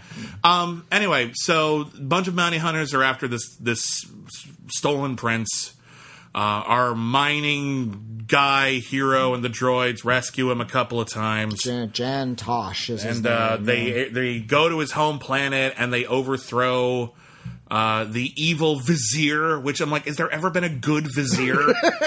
why do we have viziers if every time they overthrow the empire? Like, why do we do this? Um, and uh, so that guy gets the throne. He's really fucking boring, honestly. Um, and uh, they also run afoul in the sequence of Kybo Ren, who is a space pirate. And he looks like the ba- the main bad guy uh, from uh, Bucky O'Hare, except he's not a toad; he's a dude with a mustache. A little bit, you know. Yeah. I've, I've seen that character design in like Oh, so yeah. many different cartoons. Just this Yeah, this the- the- pudgy, The, stubby the, villain the guy dude. played by Jim Cummings, Yeah. like always the guy. He's always voiced by Jim Cummings, the, the Yeah. voice actor. He's not voiced by Jim Cummings here. Um, it's all Canadian film actors. In fact, they say a boot a lot. Yeah. Um, Kybo Ren is not that interesting a character. no, they Like, devote he- way too much time for him, and I watched this whole series in the last two days, and I remember almost nothing about him. It just he he's brash and has a big ego. He He doesn't really. He things doesn't like, like "I, Kybo Ren, will blankety blank," and yeah, Allow me to introduce myself. I am Kyber. It's like so you are. so you got, and then he wants the the the the ore because it's very very valuable, and they're also after um, the royal scepter. That's a, a plot point in this as well. You can't be crowned mm. the king of these people unless you present the royal scepter on this, you know, pyramid or spire or whatever mm. on the date of the equinox. Which really, you could overthrow the vizier's whole plans just by Not- keeping the yeah. scepter away and then just waiting a year and coming back. I mean, mm. yeah, okay, there'll be an interim government in the middle, but you got to have some infrastructure, right? I mean. Anyway, uh, so they so they saved the day, and then there's one filler episode right afterwards where um, the droids are basically uh, given Oh gosh, to the kid. Oh, the worst fucking kid, It's- and he's wearing he's a like- MAGA hat too. Have you He's- noticed yeah, that? He's, like wearing- he's like short round. Yeah, he's He's um, terrible. He's kidnapped, and they have to rescue. No, no. him. What happens is he's going to the space academy, Hmm. and the droid's supposed to come with him, and he is a bratty asshole who is Yeah. mean to everybody. He throws his wealth around, and his one thing that he actually gives a shit about is this like rare space cat he has. But they stumble across like at the the docks where they're about to ship out to space camp or whatever the fuck it's like it. Imperial School or something. Yeah. Um, although I don't think it's for the Empire actually, but um, uh, they stumble across uh, these. no, it is. It's the Imperial Space Academy. I just Okay, so he's going to actually join the Empire. He's, gonna, he's, he's running off to join the Empire. that was actually I don't know how true this is anymore, but I remember uh, uh, when Luke was saying he wanted to go off and join the Academy. Uh, the Academy was for the Empire, and he didn't know. Like it wasn't like well known Or- that it was going to induct him into fascism. Or maybe he did know, and just that's the government. They you didn't know how bad they were yet. Okay, well, maybe I don't know. Uh, but in any case, they run afoul of uh, these like evil space zoologists who wanna- steal rare animals and put on like big Oh, carnival right, shows with them, and they take them to basically the Ewok planet, but not really. And they're just like eh, they keep all their animals in like rock cages, and I'm like, you have a giant arc of a spaceship, keep them there.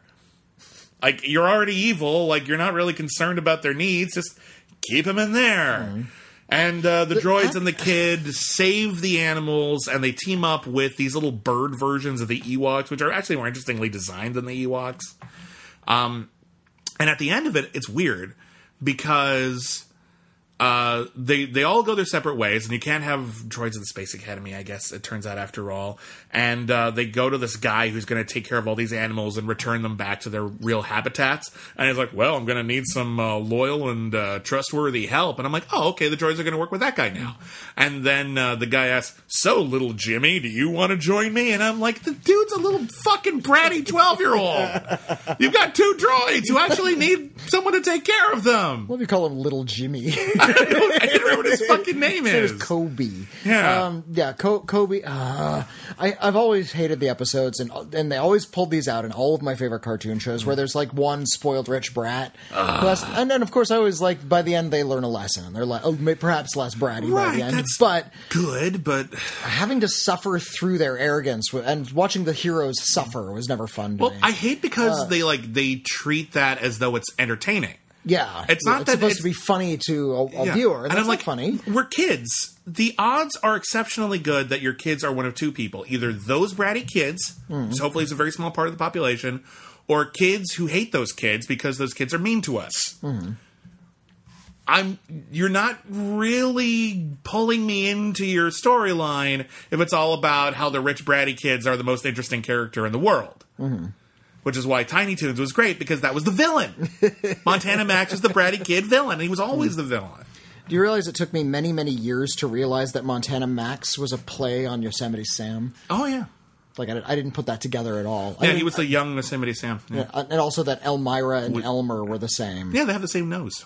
They're the same nose, They the same face. They're both interested in animals. Yeah. yeah. I'd, I'd like That for never some, occurred to for you. some reason. I didn't put that. To, all the other characters I've analyzed, like, oh, funny, but there's no Yosemite Sam, but it's Montana Max Yeah. because I'm dumb. You're not dumb. They It's just they never because here's the deal: like it, Babs and Buster Bunny got to interact with bugs a lot. Mm-hmm.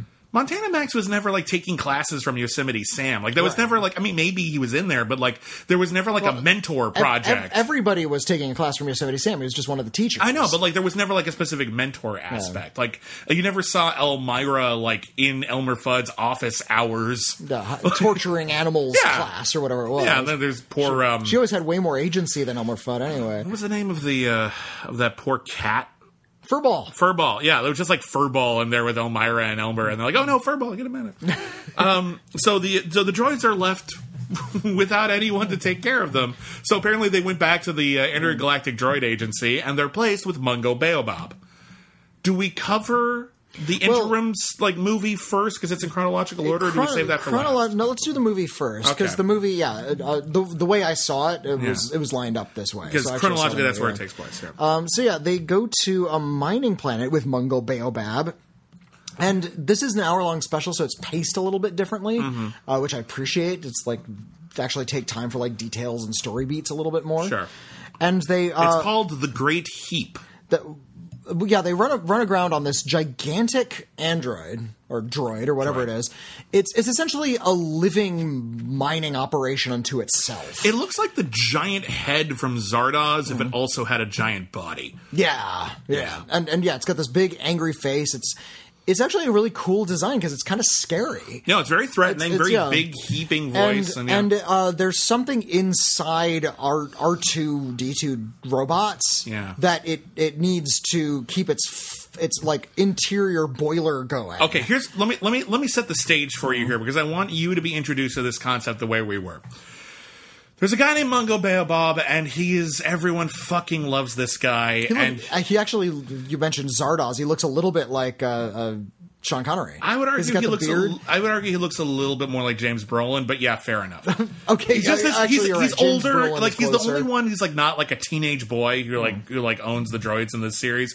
He's clearly in his forties at least. He's older, got a thicker voice, Mm. um, and uh, yeah, and he is on this planet and he's in charge of mining stuff. Like that's his trade, Mm.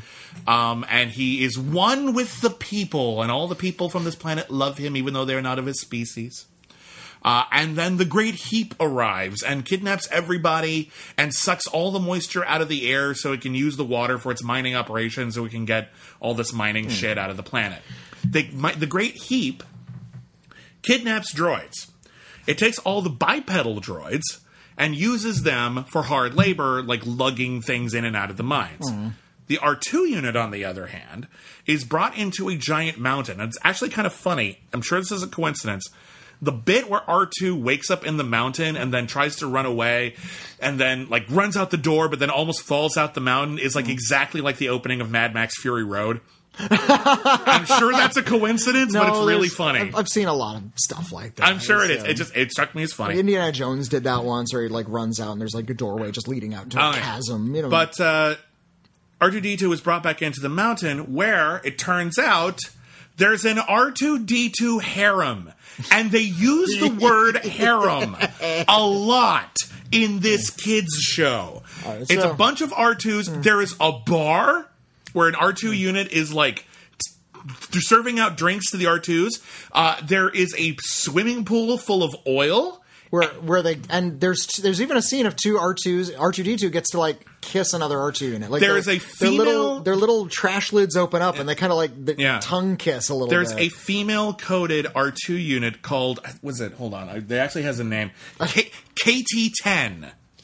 Letter K, letter T, KT 10. KT KT10. Katie ten. Yeah, She's- KT10. because she's a ten. And and and Katie, Ten- she has like you know those little like feet that R two D two has. Hers are high heeled. She's pink. Hmm. She like shows off her ankles when she like dips her little robot feet in the water. And they go swimming, And all the other together, R2s yeah. are like I think one R2 is actually like reading Playdroid. Like it's weird. it also raises the well, question: it's, it's, Why it's something something everybody has always known.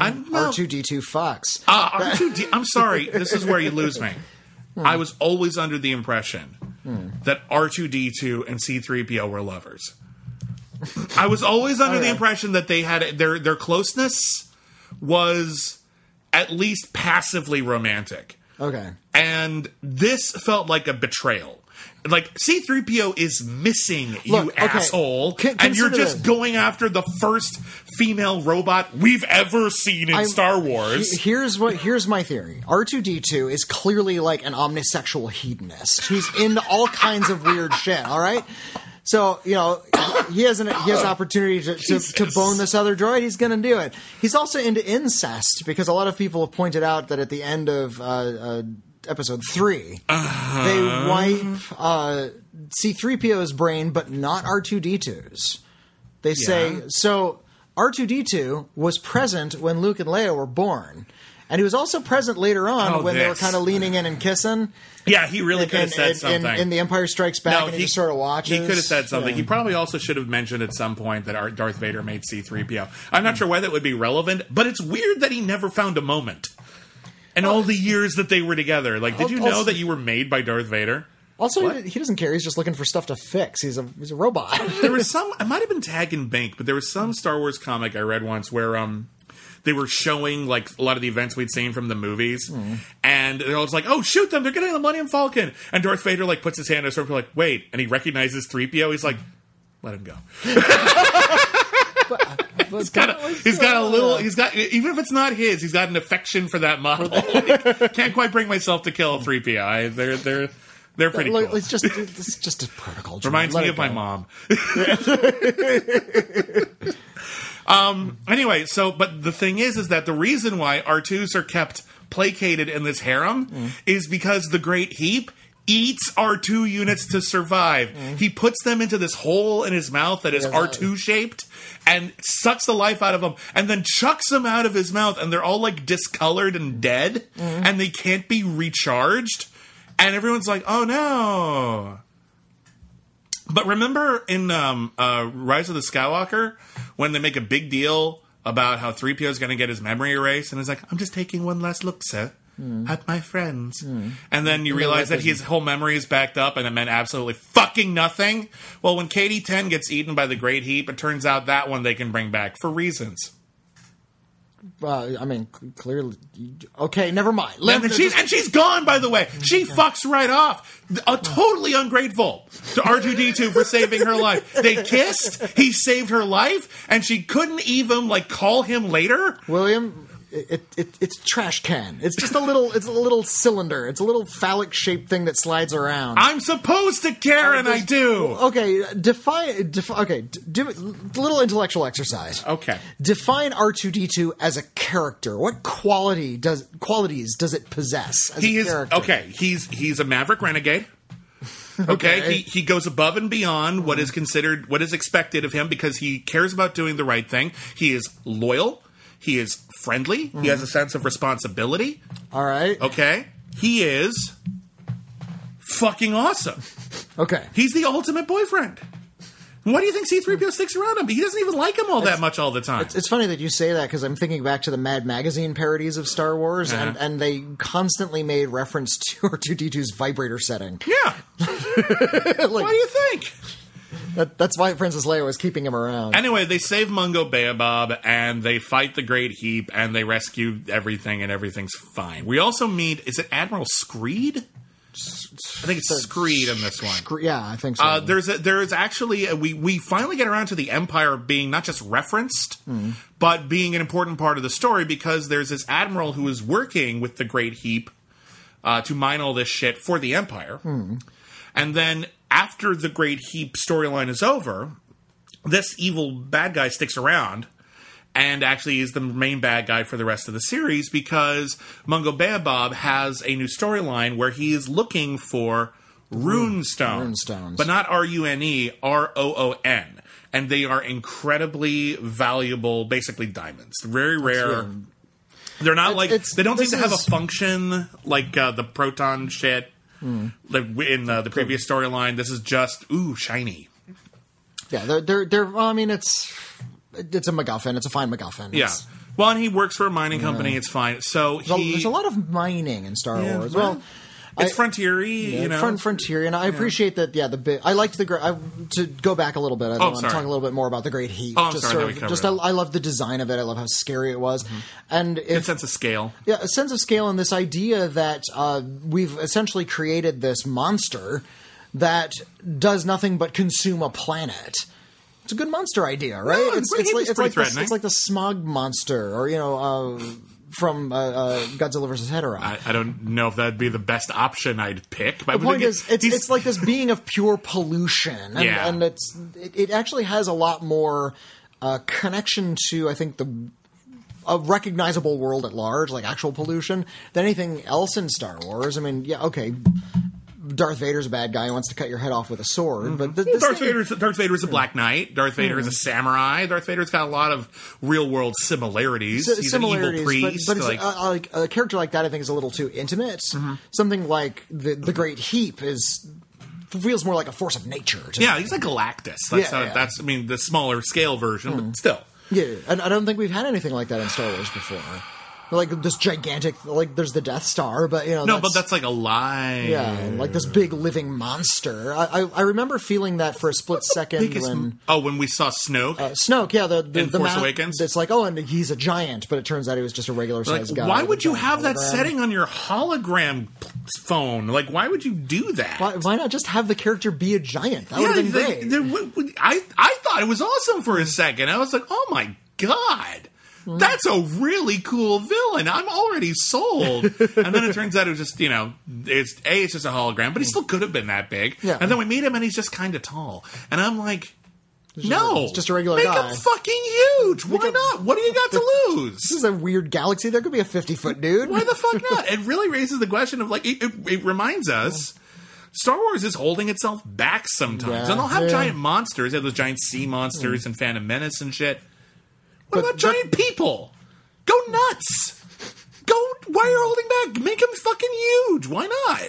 Weird. Like we're gonna fight this ground war. Yeah, well, we got one guy. if the Great Heep was actually like in Hmm. like Solo, if like he was a character like Jabba the Hutt or whatever, Yeah. that would have been fucking cool. Yeah, we would have yeah, loved it's, that. It's, it's a really cool idea. It's a really Yeah. cool thing to have in Star Wars. I like- like the design of the, the thing. I and- wish Solo had been more about the droids because a we get L three, who's this heroic mm. rebel fighter droid who's fighting for droid rights, mm. and you could have actually dealt with. Not all droids are on the right side of this thing. Here's a droid who's actually oppressing other droids, Yeah, killing yeah, other eat, droids. Eat feeding on them. Yeah, he's part. He's become part of the system of oppression. There's a mm. story you could tell there. That could have been interesting. this weird industrial cog that's gained sentience and is now just eating planets. Yeah, it's crazy. Um, so yeah, there's there's good stuff in the Great Heap. I'm not going to lie. Um, and then the last several episodes are about the hunt for these rune stones. They go into an uncharted area of the galaxies because the rune stones are so rare. They only come from one planet. The cloak of the Sith. Yep, they got to go through the cloak of the Sith to get there. And in order to get through the cloak of the Sith, and this actually is weirdly enough kind of like that bit in Rise of Skywalker, where in order to get to Exegol, they have to go through this weird cloud, and there's only one safe route. There's only one safe route through the cloak of the Sith. When Exegol is the planet of the Sith, by the way, and you have to follow a comet whose tail is basically a rainbow. And my wife and I had a great time watching this scene because every time we saw that rainbow, we were just said, "The more you know." okay, let's th- thank you, Luca, for knocking all that over. That. Luca's knocking over, knocking So like, over okay, we got to follow the, the the comet. The more you know, bake hard right. The, more, you know. That's a reference to people who were around in the '90s. Um, and uh, yeah, so they go to this planet, and the planet is actually run uh, by. Okay, so if the Empire is specifically like designed around the aesthetic of Nazis, the evil bad guys who are trying to control the planet Rune are specifically designed after fascist Italians in World War II. Like that's Okay, the overall okay. look. Like yeah, that's okay, yeah, yeah, I see yeah, that. and. I, I, I, get it. I don't think it really works. Like they're not very interesting villains, but the idea is there's this other fascist regime on this one planet Hmm. that is trying to strike a bargain with the Empire, and that's like we will you we will combine our forces. We will be part of the winning team, and in exchange we'll give you these rune stones. Problem is we don't actually have a lot of them. We're kind of making false promises here. And so basically, it's a race to see whether Mungo Baobab or this evil guy whose name I completely forget, uh, Oh, uh, not General. Um, Commodore. General Koong. Yeah, K O O N G. General Koong is his which uh, is a is a really rough name, and we're not going to repeat that a lot. Um, but uh, yeah, so basically they have they run into this guy a bunch, and they fight this guy a bunch, and he's this guy has like an evil sidekick who looks a lot like Zorak from Space Ghost. and and sounds like a little bit like a, a, a Gollum. yeah, a little bit. I'm, Like going, I'm going to kill you. Like Yeah. yeah, it's that, that sort of closed throat. he's speaking. got these barbs on his arm that are poisoned, and if he sticks you with them, uh, you you you like fall Stun- asleep. stun them, Yeah. yeah. But there's this one bit at the end where he sticks his own leg and he falls asleep, and I'm like, you're not immune to your own poison. Well, How do maybe, you make that shit? maybe it's like maybe he built it. Maybe it's a. Genetic It's in his arm. adding- Yeah, well, it doesn't work. all right, fine. Um, but they fight this guy a lot. They team up uh, with uh, someone. They compete in more Olympics.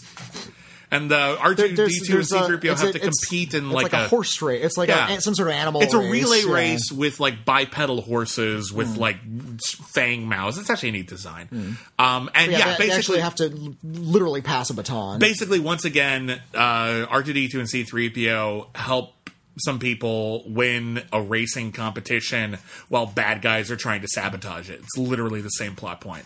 Uh, It's literally the same plot It's fine. point. It's fine. The last episode. Did you notice who wrote it? Yeah, Joe Johnston. No, No, I'm sorry. The last episode. Last episode was uh, written by Paul Dini. Yeah, the great Paul Dini, who would of course go on to uh, co-write uh, a lot of Batman the Animated Series. He co-created the character of Harley Quinn. He Uh, he wrote some great comics as well. Uh, He He's- was quite an inspiration to me. The actually. Tiny Toons guy, the Animaniacs guy. Um, He's a really, really great writer, actually. Um, and uh, yeah, and the very last episode involves uh, Mungo Baobab finding his long lost great uncle who went off in search of runestones. And the I th- this the idea of this. It's like they hit the moral too soon because what happens is he finds he's about to go home and says, "Listen, we didn't find the rune stones. We only got enough gas left to go back home. This whole thing's kind of a bust. Let's just go."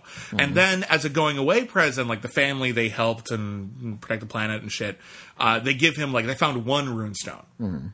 Here you go. It's the best we can do. And he's like, "Wow." Let's go find where this came from. He's like gold fever, like Scrooge McDuck. and uh, they go to this like possibly haunted, like leftover, like Star Destroyer shit, also kind of like Rise of Skywalker. And they find an old man there who turns out to be his great uncle. And his great uncle says, Yes, I found all of these clues to the runestones. But one thing I've learned, Mungo Baobab, is that runestones aren't as important as family. And Mungo Baobab's like, great, okay, we're going to leave you here, guy who told us the most important thing is family. You can stay here and die. And then I'm going to go off and find these runestones. And then for the rest of the episode, anytime anything happens, everyone tells Mungo Baobab, just drop the runestones. I'm like, he doesn't have to. They're in his pocket. You can keep them. Like, it's not life or death. It's not like it's not like Indiana Jones deciding between like, you know, the, the whip and the idol. yeah, the whip and the idol, or the or the uh, um, the Holy Grail, Oh, or his right, dad, or yeah, shit. Like, no, it's not a this or that situation. There's time for both, Hmm. but everyone's always telling him just throw away the runestones. And I'm like, it's not like they're They're not big. it's not like- they're- yeah. yeah, they're in the- weighing him they're down that in his much. fucking pocket. What the fuck? Um, but uh, eventually he does end up in a life or death situation, and he decides to throw him away. And I'm like, fine, but we kind of skipped ahead to that moral. You kind of learned it at the beginning and just willfully ignored it for no reason. Hmm. Uh, but yeah, the very last episode, it turns out that all of Mungo Baobab's uncle's uh, clues lead him to discover that all of the runestones are hidden like underneath like the magma in the volcano base of the main bad guys all along. They were always fucking there. Oh, the irony! but it turns out that this was the moment where uh, um, what's his name, the main asshole guy. Uh, he- yeah, uh, he has decided to unleash a biological weapon on the planet. The biological weapon. I'm watching this right now in like late March 2020, and I'm like, this is hitting too close to home. uh, everyone is affected by it, even the bad guys, and so the villain gets it. But here's the stupid ass thing: Uh huh. it doesn't just kill you; it makes you like disappear. Like your, his hand starts vanishing, like in Back to the Future, Yeah. which came out the same year, so it's not a reference. Um, that's dumb. But at the end, It's scary. it's kind of. It feels like they're trying. vanishing. it- they're they're trying to take this thing that could be scary and make it less scary by making it something that just doesn't feel like even in Star Wars it could happen. Okay. Um, I guess people think that because Jedi disappear when they die, other people could too. That hadn't been codified yet. It doesn't really track. Um, but in the end, uh, Mungo Baobab, um, he like destroys the mountain. Everyone's evacuating. And he had gotten the cure. Like the their main villain had stolen like a scientist and he was trying to get the cure. Mungo Baobab has the cure. Hmm. And he actually tosses it to the villain. He had because the guy's dying, and he hmm. tosses it to the villain. He's like, you know what? I don't even give a shit anymore. Here, I'm not. I'm not the asshole you are. Take the cure. Hmm. And the guy has the cure in his hand, and he is so. This is almost tragic. He is so busy cursing Mungo Baobab and saying, "I'll get you for this, Mungo Baobab." Like, get you for what? Giving you the cure to your disease? But I'll get you for this, Mungo Baobab. And then he waited just long enough to take the cure that he died before he could take it. Yep. There's something that feels like a Paul Dini beat right there. There's, there's an element of tragedy that the show does not earn or or really make work. I mean, it's, But there's it- on it paper as- that's that's pretty that's pretty good ironic ending. it works as well as anything does in this show. Um, Which is to say, kinda. kinda. So, um, again, I want to reiterate. I'm not in love with droids, but I do appreciate that we did got a lot of really interesting robots everywhere. There were a lot of the characters weren't interesting, but I like the character design. I like that we're dealing with sort of how crime-ridden and grungy the whole world is of Star Yeah. Wars. Well, again, that's it- not dealing with the, the actual combat Like, experience. again, Star Wars is supposed to feel really lived in hmm. and where there is like a day to day grind, and more so than many of the other uh, media that has come out of Star Wars, this really feels like it. yeah, yeah. This is the story about we're going to do a Star Wars animated series about dudes with day jobs. And Yeah. the, and the droids have day jobs. Yeah, Yeah. there, there is this element of of uh, bureaucracy to the droids' lives. Uh, we're, we're finally getting a lot of explanations as to how some of these things function, Uh-huh. rather than just how they relate to this gigantic epic story of good and evil fighting and one another. specifically the Skywalkers. Just it's not all about the Skywalkers, is it? There's also this other shit. Oh, by the way, I almost but, we, forgot. but we just called it the Skywalker Saga, so that must be right. we just called it that just with now. this last movie. Yeah, they, they Uh, started calling this all all of the episode numbered movies Yeah. are called the Skywalker Saga. Yeah. Uh, oh, by the way, I forgot one really important thing about that last episode. Uh, R2D2 shrinks. Oh right. The, the, They shrink him. R2D2 looks in a magic mirror and then he shrinks down to the size that C3PO can fit him in his hand, and C3PO just like throws him in this compartment in his stomach. Mm-hmm. That's just a thing that happens. That doesn't Look, even. That's not alright. important. That's just a thing. So a lot of people don't like Battle for Endor uh, because it, first it's a TV movie. It's kind of cheap. Uh, A lot of people don't like the Ewoks because they're too commercial, and uh, also the story is about essentially like evil wizards living in a castle. It feels medieval. Well, they're magic. Uh, There's yeah. actually like a sorceress in it. exactly. And here She there's like transforms into yeah, shit. here there's a magic mirror that can shrink you, and a magic virus that can make you vanish. Like it's not a biological thing; it's kind of a It- magical it- thing. It is a it is a biological Alright. Hmm. thing, but its effect is magic. Much like a lot. I mean, what is the force? It's this. It's explained by Well, I'm science, but it's kind of magic. Well, also, yeah, and in they only ever mentioned this in the, the the Phantom Menace, but it's like like psychic creatures that live in your blood, Yeah. called midichlorians. Yep. I don't know why they don't they don't ever bring that up again. I guess because a lot of people hated the idea, Uh, it's but the not im- Force had a biological background. It's not important. Um, I think I'm trying to remember. I feel like George Lucas said that would have been more important in the episodes seven through nine if he had done them, but he didn't, so it doesn't matter. uh, shrinking down. But the idea that there's this like a magical shrinking mirror in Star Wars is isn't so far fetched when you see how much like magical stuff there is otherwise. Kind of. I feel like there is I feel like every work of fiction, no matter how far fetched, there's a line you can cross. Mm. Where after a while, we have established kind of the boundaries of the world in which we live. Mm. And if you step over that line, it is okay to cry foul.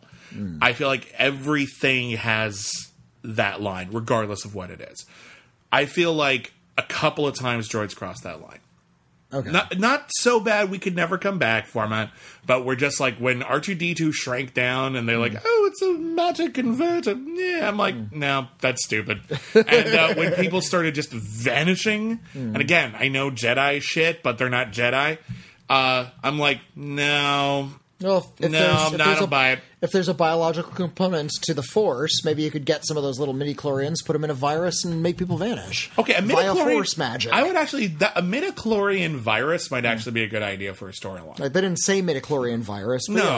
yeah. Okay, if Look- you look, if you the call midi- it a midichlorian virus, maybe I'll buy. The it. midichlorians are no dumber than the mycelial network on Discovery. So uh, we're, we're and the my, I think the mycelial. mycelial network is dumber. I think it's- Based on what I know, I think the mycelial network is dumber than midichlorians. Uh, br- briefly for our listeners, the mycelial network on Star Trek Discovery uh, is maybe the dumbest Star Trek idea ever, where it turns out the entire galaxy universe uh, is home to uh, an, an endless supply of microscopic interdimensional fungus. Yeah. Like little spores that just sort of float out everywhere.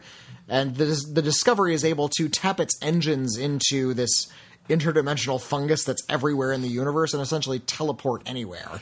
Which I will say this: wasn't there teleporting fungus in the show Earth too? Oh, I think there was. Yeah. So a there's precedent for it, but uh, b the problem with that takes the Trek out of it, Trek. it yeah. ruined. No, it it betrays the premise. There's a hmm. line, and that crosses it because all of a sudden hmm. we don't need to travel anywhere. Much like the J.J. Abrams movies perfected transporter technology to where people could just travel instantly to any other planet. Hmm. We don't need a ship anymore. What's the fucking point? You've Yeah. ruined that whole aspect of the story. Or at the end of Well, or at the well, end well, of Into worst- Darkness where they cure death. Well, then the- the- shit. We'll just get a bunch of Khan blood, If- put it everywhere, and then we no one ever dies again. if there's an episode or even a story arc, or even a whole season of Star Trek Discovery where they have this ability to teleport, but they actually deal with the consequences of that and they Yeah. bring it back to Starfleet and they wonder how are we going to start incorporating this technology into our ships? Is that something we want to do? Is that something we hide?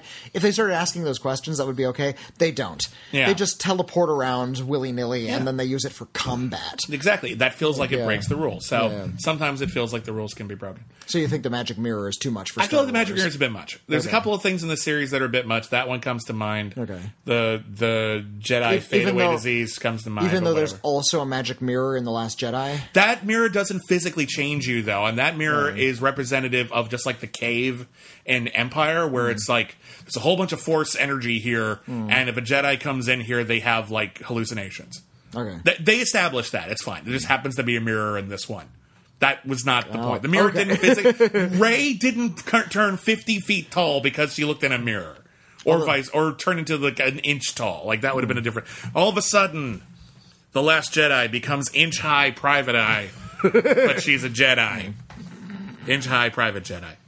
Um, if droids had lasted, they would have kept probably the same format, where every hmm. four or five episodes, the droids an- an trade, arc, yeah, yeah, yeah. find themselves in a new situation. The problem with that is that not all of these things are created equal, and maybe you start liking characters, and then you get. And maybe this is why everyone who like starts owning the droids sucks, so that we don't want to see them over and over again. They're kind of generic. Yeah. Maybe that's why, but it's also sort of a recipe for not very interesting side characters. Well, I think it's fine. There's a lot of characters you might fall in love with as a supporting character in one episode of your favorite show. Yeah. And they might come back again later. Like, how do you feel about Moriarty on Star Trek The Next Generation? I love Moriarty. On Do you want him to be in every episode? Yes, that would be cool. Thank I think it, I think we saw him twice, and I think that's fine. And No, I, I, I can still like the character and not see him all the time. I would I would have been fine with him being in every episode. I like him. He's neat. just make him a member of the crew, Why not? Quark was in every episode of Deep Space Nine. He didn't have everything anything to do half the time. except when he like dressed in drag, and Okay, that was the worst episode. it's clearly the worst. That's episode. probably the worst episode of Star Trek Deep Space Nine, and like the only bad Quark episode. Most of the Quark episodes are pretty good. They're pretty. Yeah, they're pretty good. Yeah. Um. So anyway, I think it could have worked. I think I might have liked to have seen more, but then again, I'm also pretty content with this being it. I'm the one thing that bugs me isn't that this is all that we had, or that it should have gone on longer, but that this is so hard to find and so overlooked, and yet clearly so close to the heart of some of the people who make Star Wars. And I feel like well, this should and- be at least this should this and like and the Ewok movies. Th- This should at least be available. This should at least be one of the because this is not currently available. Like there was a DVD release, it's gone now. There's a cat on the on the counter, but otherwise It's gonna be gone. it's gonna be gone soon. Yeah, um, Luca, Off the counter, cat. it's almost your dinner time, buddy. We'll feed you in a second. Ah, poor little guy.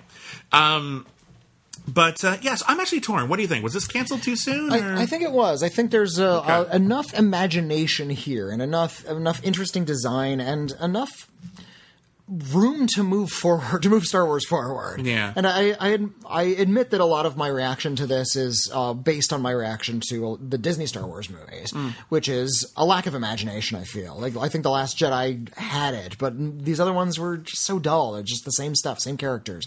We're, go- we're going to tell a story earlier that took place earlier, but it's young Han Solo. It's like, nah. how did how did he get his gun? Who cares? I The gun is not important. He picked up the gun from a fucking five and dime. like- I don't. The gun doesn't need an origin. That part's stupid. Also, what- what- everything doesn't need an origin. What a dingus! He's dressing the same after fifty years. He got the same outfit. Well, I, but I think that's a Star Wars thing because remember in Solo when we look inside Lando's closet and it's just variations on the same outfit. but that was that's a gag. I See, know that's supposed it's to be a like- comedy I- bit. Again, I Uh, agree. But anyway, But uh, yeah, this was the first time. Even though it's it's C three PO and R two D two, their character isn't what's like connecting to us to the. It's the one connective material. Yeah. But it, their existence through these adventures isn't making the star like the Skywalker saga more important somehow. Is they're not feeding into something we know already. Mm-hmm. Well, just they're having with- new adventures Yeah. in these new parts of the galaxy, which is all, what I've always kind of longed for from Star Wars. if you think about the original Star Wars trilogy, which was besides the holiday special, all we had had by the point the Droids came out. yeah. Um, which you there is definitely a way of looking at them. This is how they're introduced hmm. as the story of these droids Yeah. who glom onto this big epic story. Hmm. Droids is actually a very pure follow up to that. In hmm. fact, in many respects, that basic premise, the idea that we are but a hmm. fly on the wall of a larger story, that our hmm. protagonists are average, everyday, working class folk who will always be present in even the greatest of tales. In some respects, you could argue that Star Wars Droids is the most respectful to the original premise of Star Wars.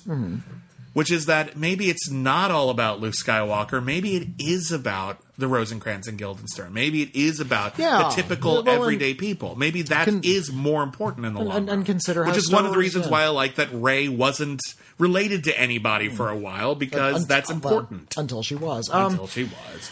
Uh, but yeah, consider how Star Wars began. It's just these two guys wan- wandering through the desert. They're just nothing. You know, how people say, like when we do like lists of the best Star Wars movies, or we mm. rank all the Star Wars movies. There's Yeah. no point in ranking the best because there's still only like 15. But like, and people just say, "Oh, we didn't put the Ewok movies in there because they don't count." Hmm. And the only reason they don't count is because they decide they didn't. Like, there's hmm. no other reason. Like, even if they're not canonical, they're real movies. Also, the, they the people who are making those lists clearly haven't like studied and considered them in the same sort of Well, way. I don't know if maybe they've seen. Maybe they are big fans of those. Uh, movies, Maybe, but, yeah. I feel like when we say like, "Oh, they don't count because they're not canonical," Hmm. but I'm like, okay, so if you make a list of like, if you rank all the James Bond movies, do you only rank the Daniel Craig ones because that's a reboot and none of the other ones happened ever anymore? Right. No, they're all James Bond movies. So basically, they don't count just because you decide. yeah. Then a lot of people decided this kind of collectively, and I don't like that. But if we're going to follow that, can we just say Rise of Skywalker doesn't count? and just everything ended with Last Jedi and it's fine. the the story ended with Last Jedi. Well, It- parts of the story ended with Last, not all of it. Okay, there are what- definitely dangling threads. what what needed to be solved.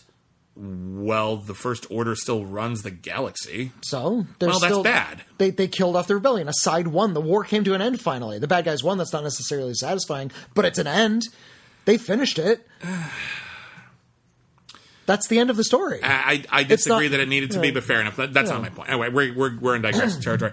Um, I'm actually I'm convinced I'm on your side. I think Droids was canceled too soon. Okay. it's not a great animated series. It is, however, better than a lot of the stuff that was on at the same time. yeah, yeah, Like it was- legitimately it was- better it than was- a lot of the other animated series on TV. The, the writing wasn't great, but the, the design was more interesting. The animation was at least active. Mm-hmm. The even if it tone was very yeah. unique. It, it looked really strange. I liked this this multi arc structure, like a few mini stories throughout. Um, yeah, yeah. The fact that it's Star Wars is almost incidental. Kinda.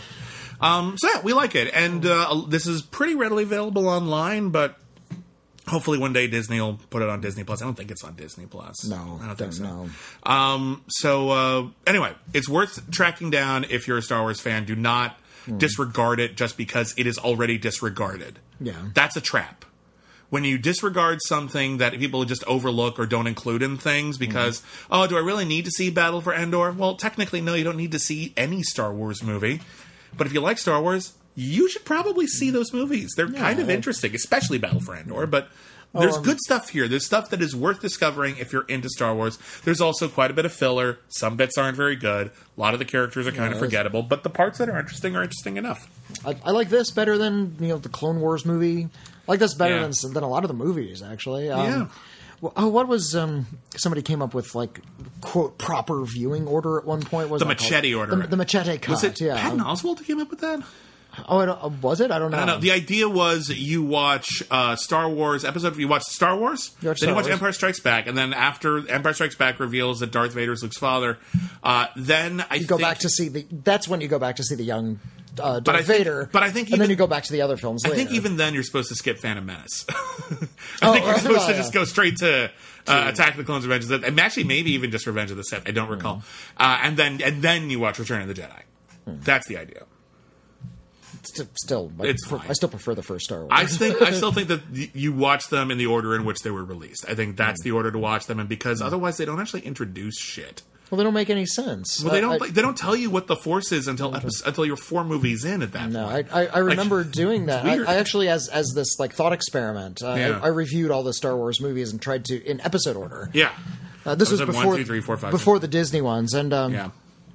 yeah, and there's all this weird stuff that doesn't make any sense if you don't have the knowledge introduced in the Star Wars movies, Yeah. uh, the first Star Wars movies in the seventies. Um, So if you like us talking about Star Wars, uh, good news, because our Star Wars podcast premieres this week. Uh-huh. We are recording the first episode of episode zero, uh, in which Whitney and I will talk about not so much Star Wars as the movies and TV shows and other media, uh, mostly movies, uh, that inspired Star Wars. That's right.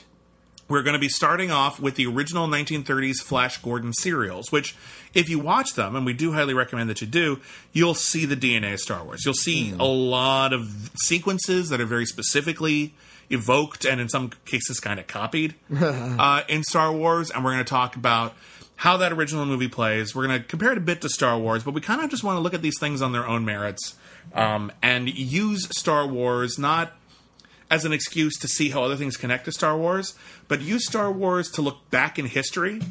It is the lens through which we look back in history, and everything opens up from there. Yeah. yeah. So we're going to look at a lot of different movies, and we're looking at stuff from all over the world. We're looking at American cinema, Japanese cinema, experimental cinema. the, the things that George Lucas was into, essentially. Yeah.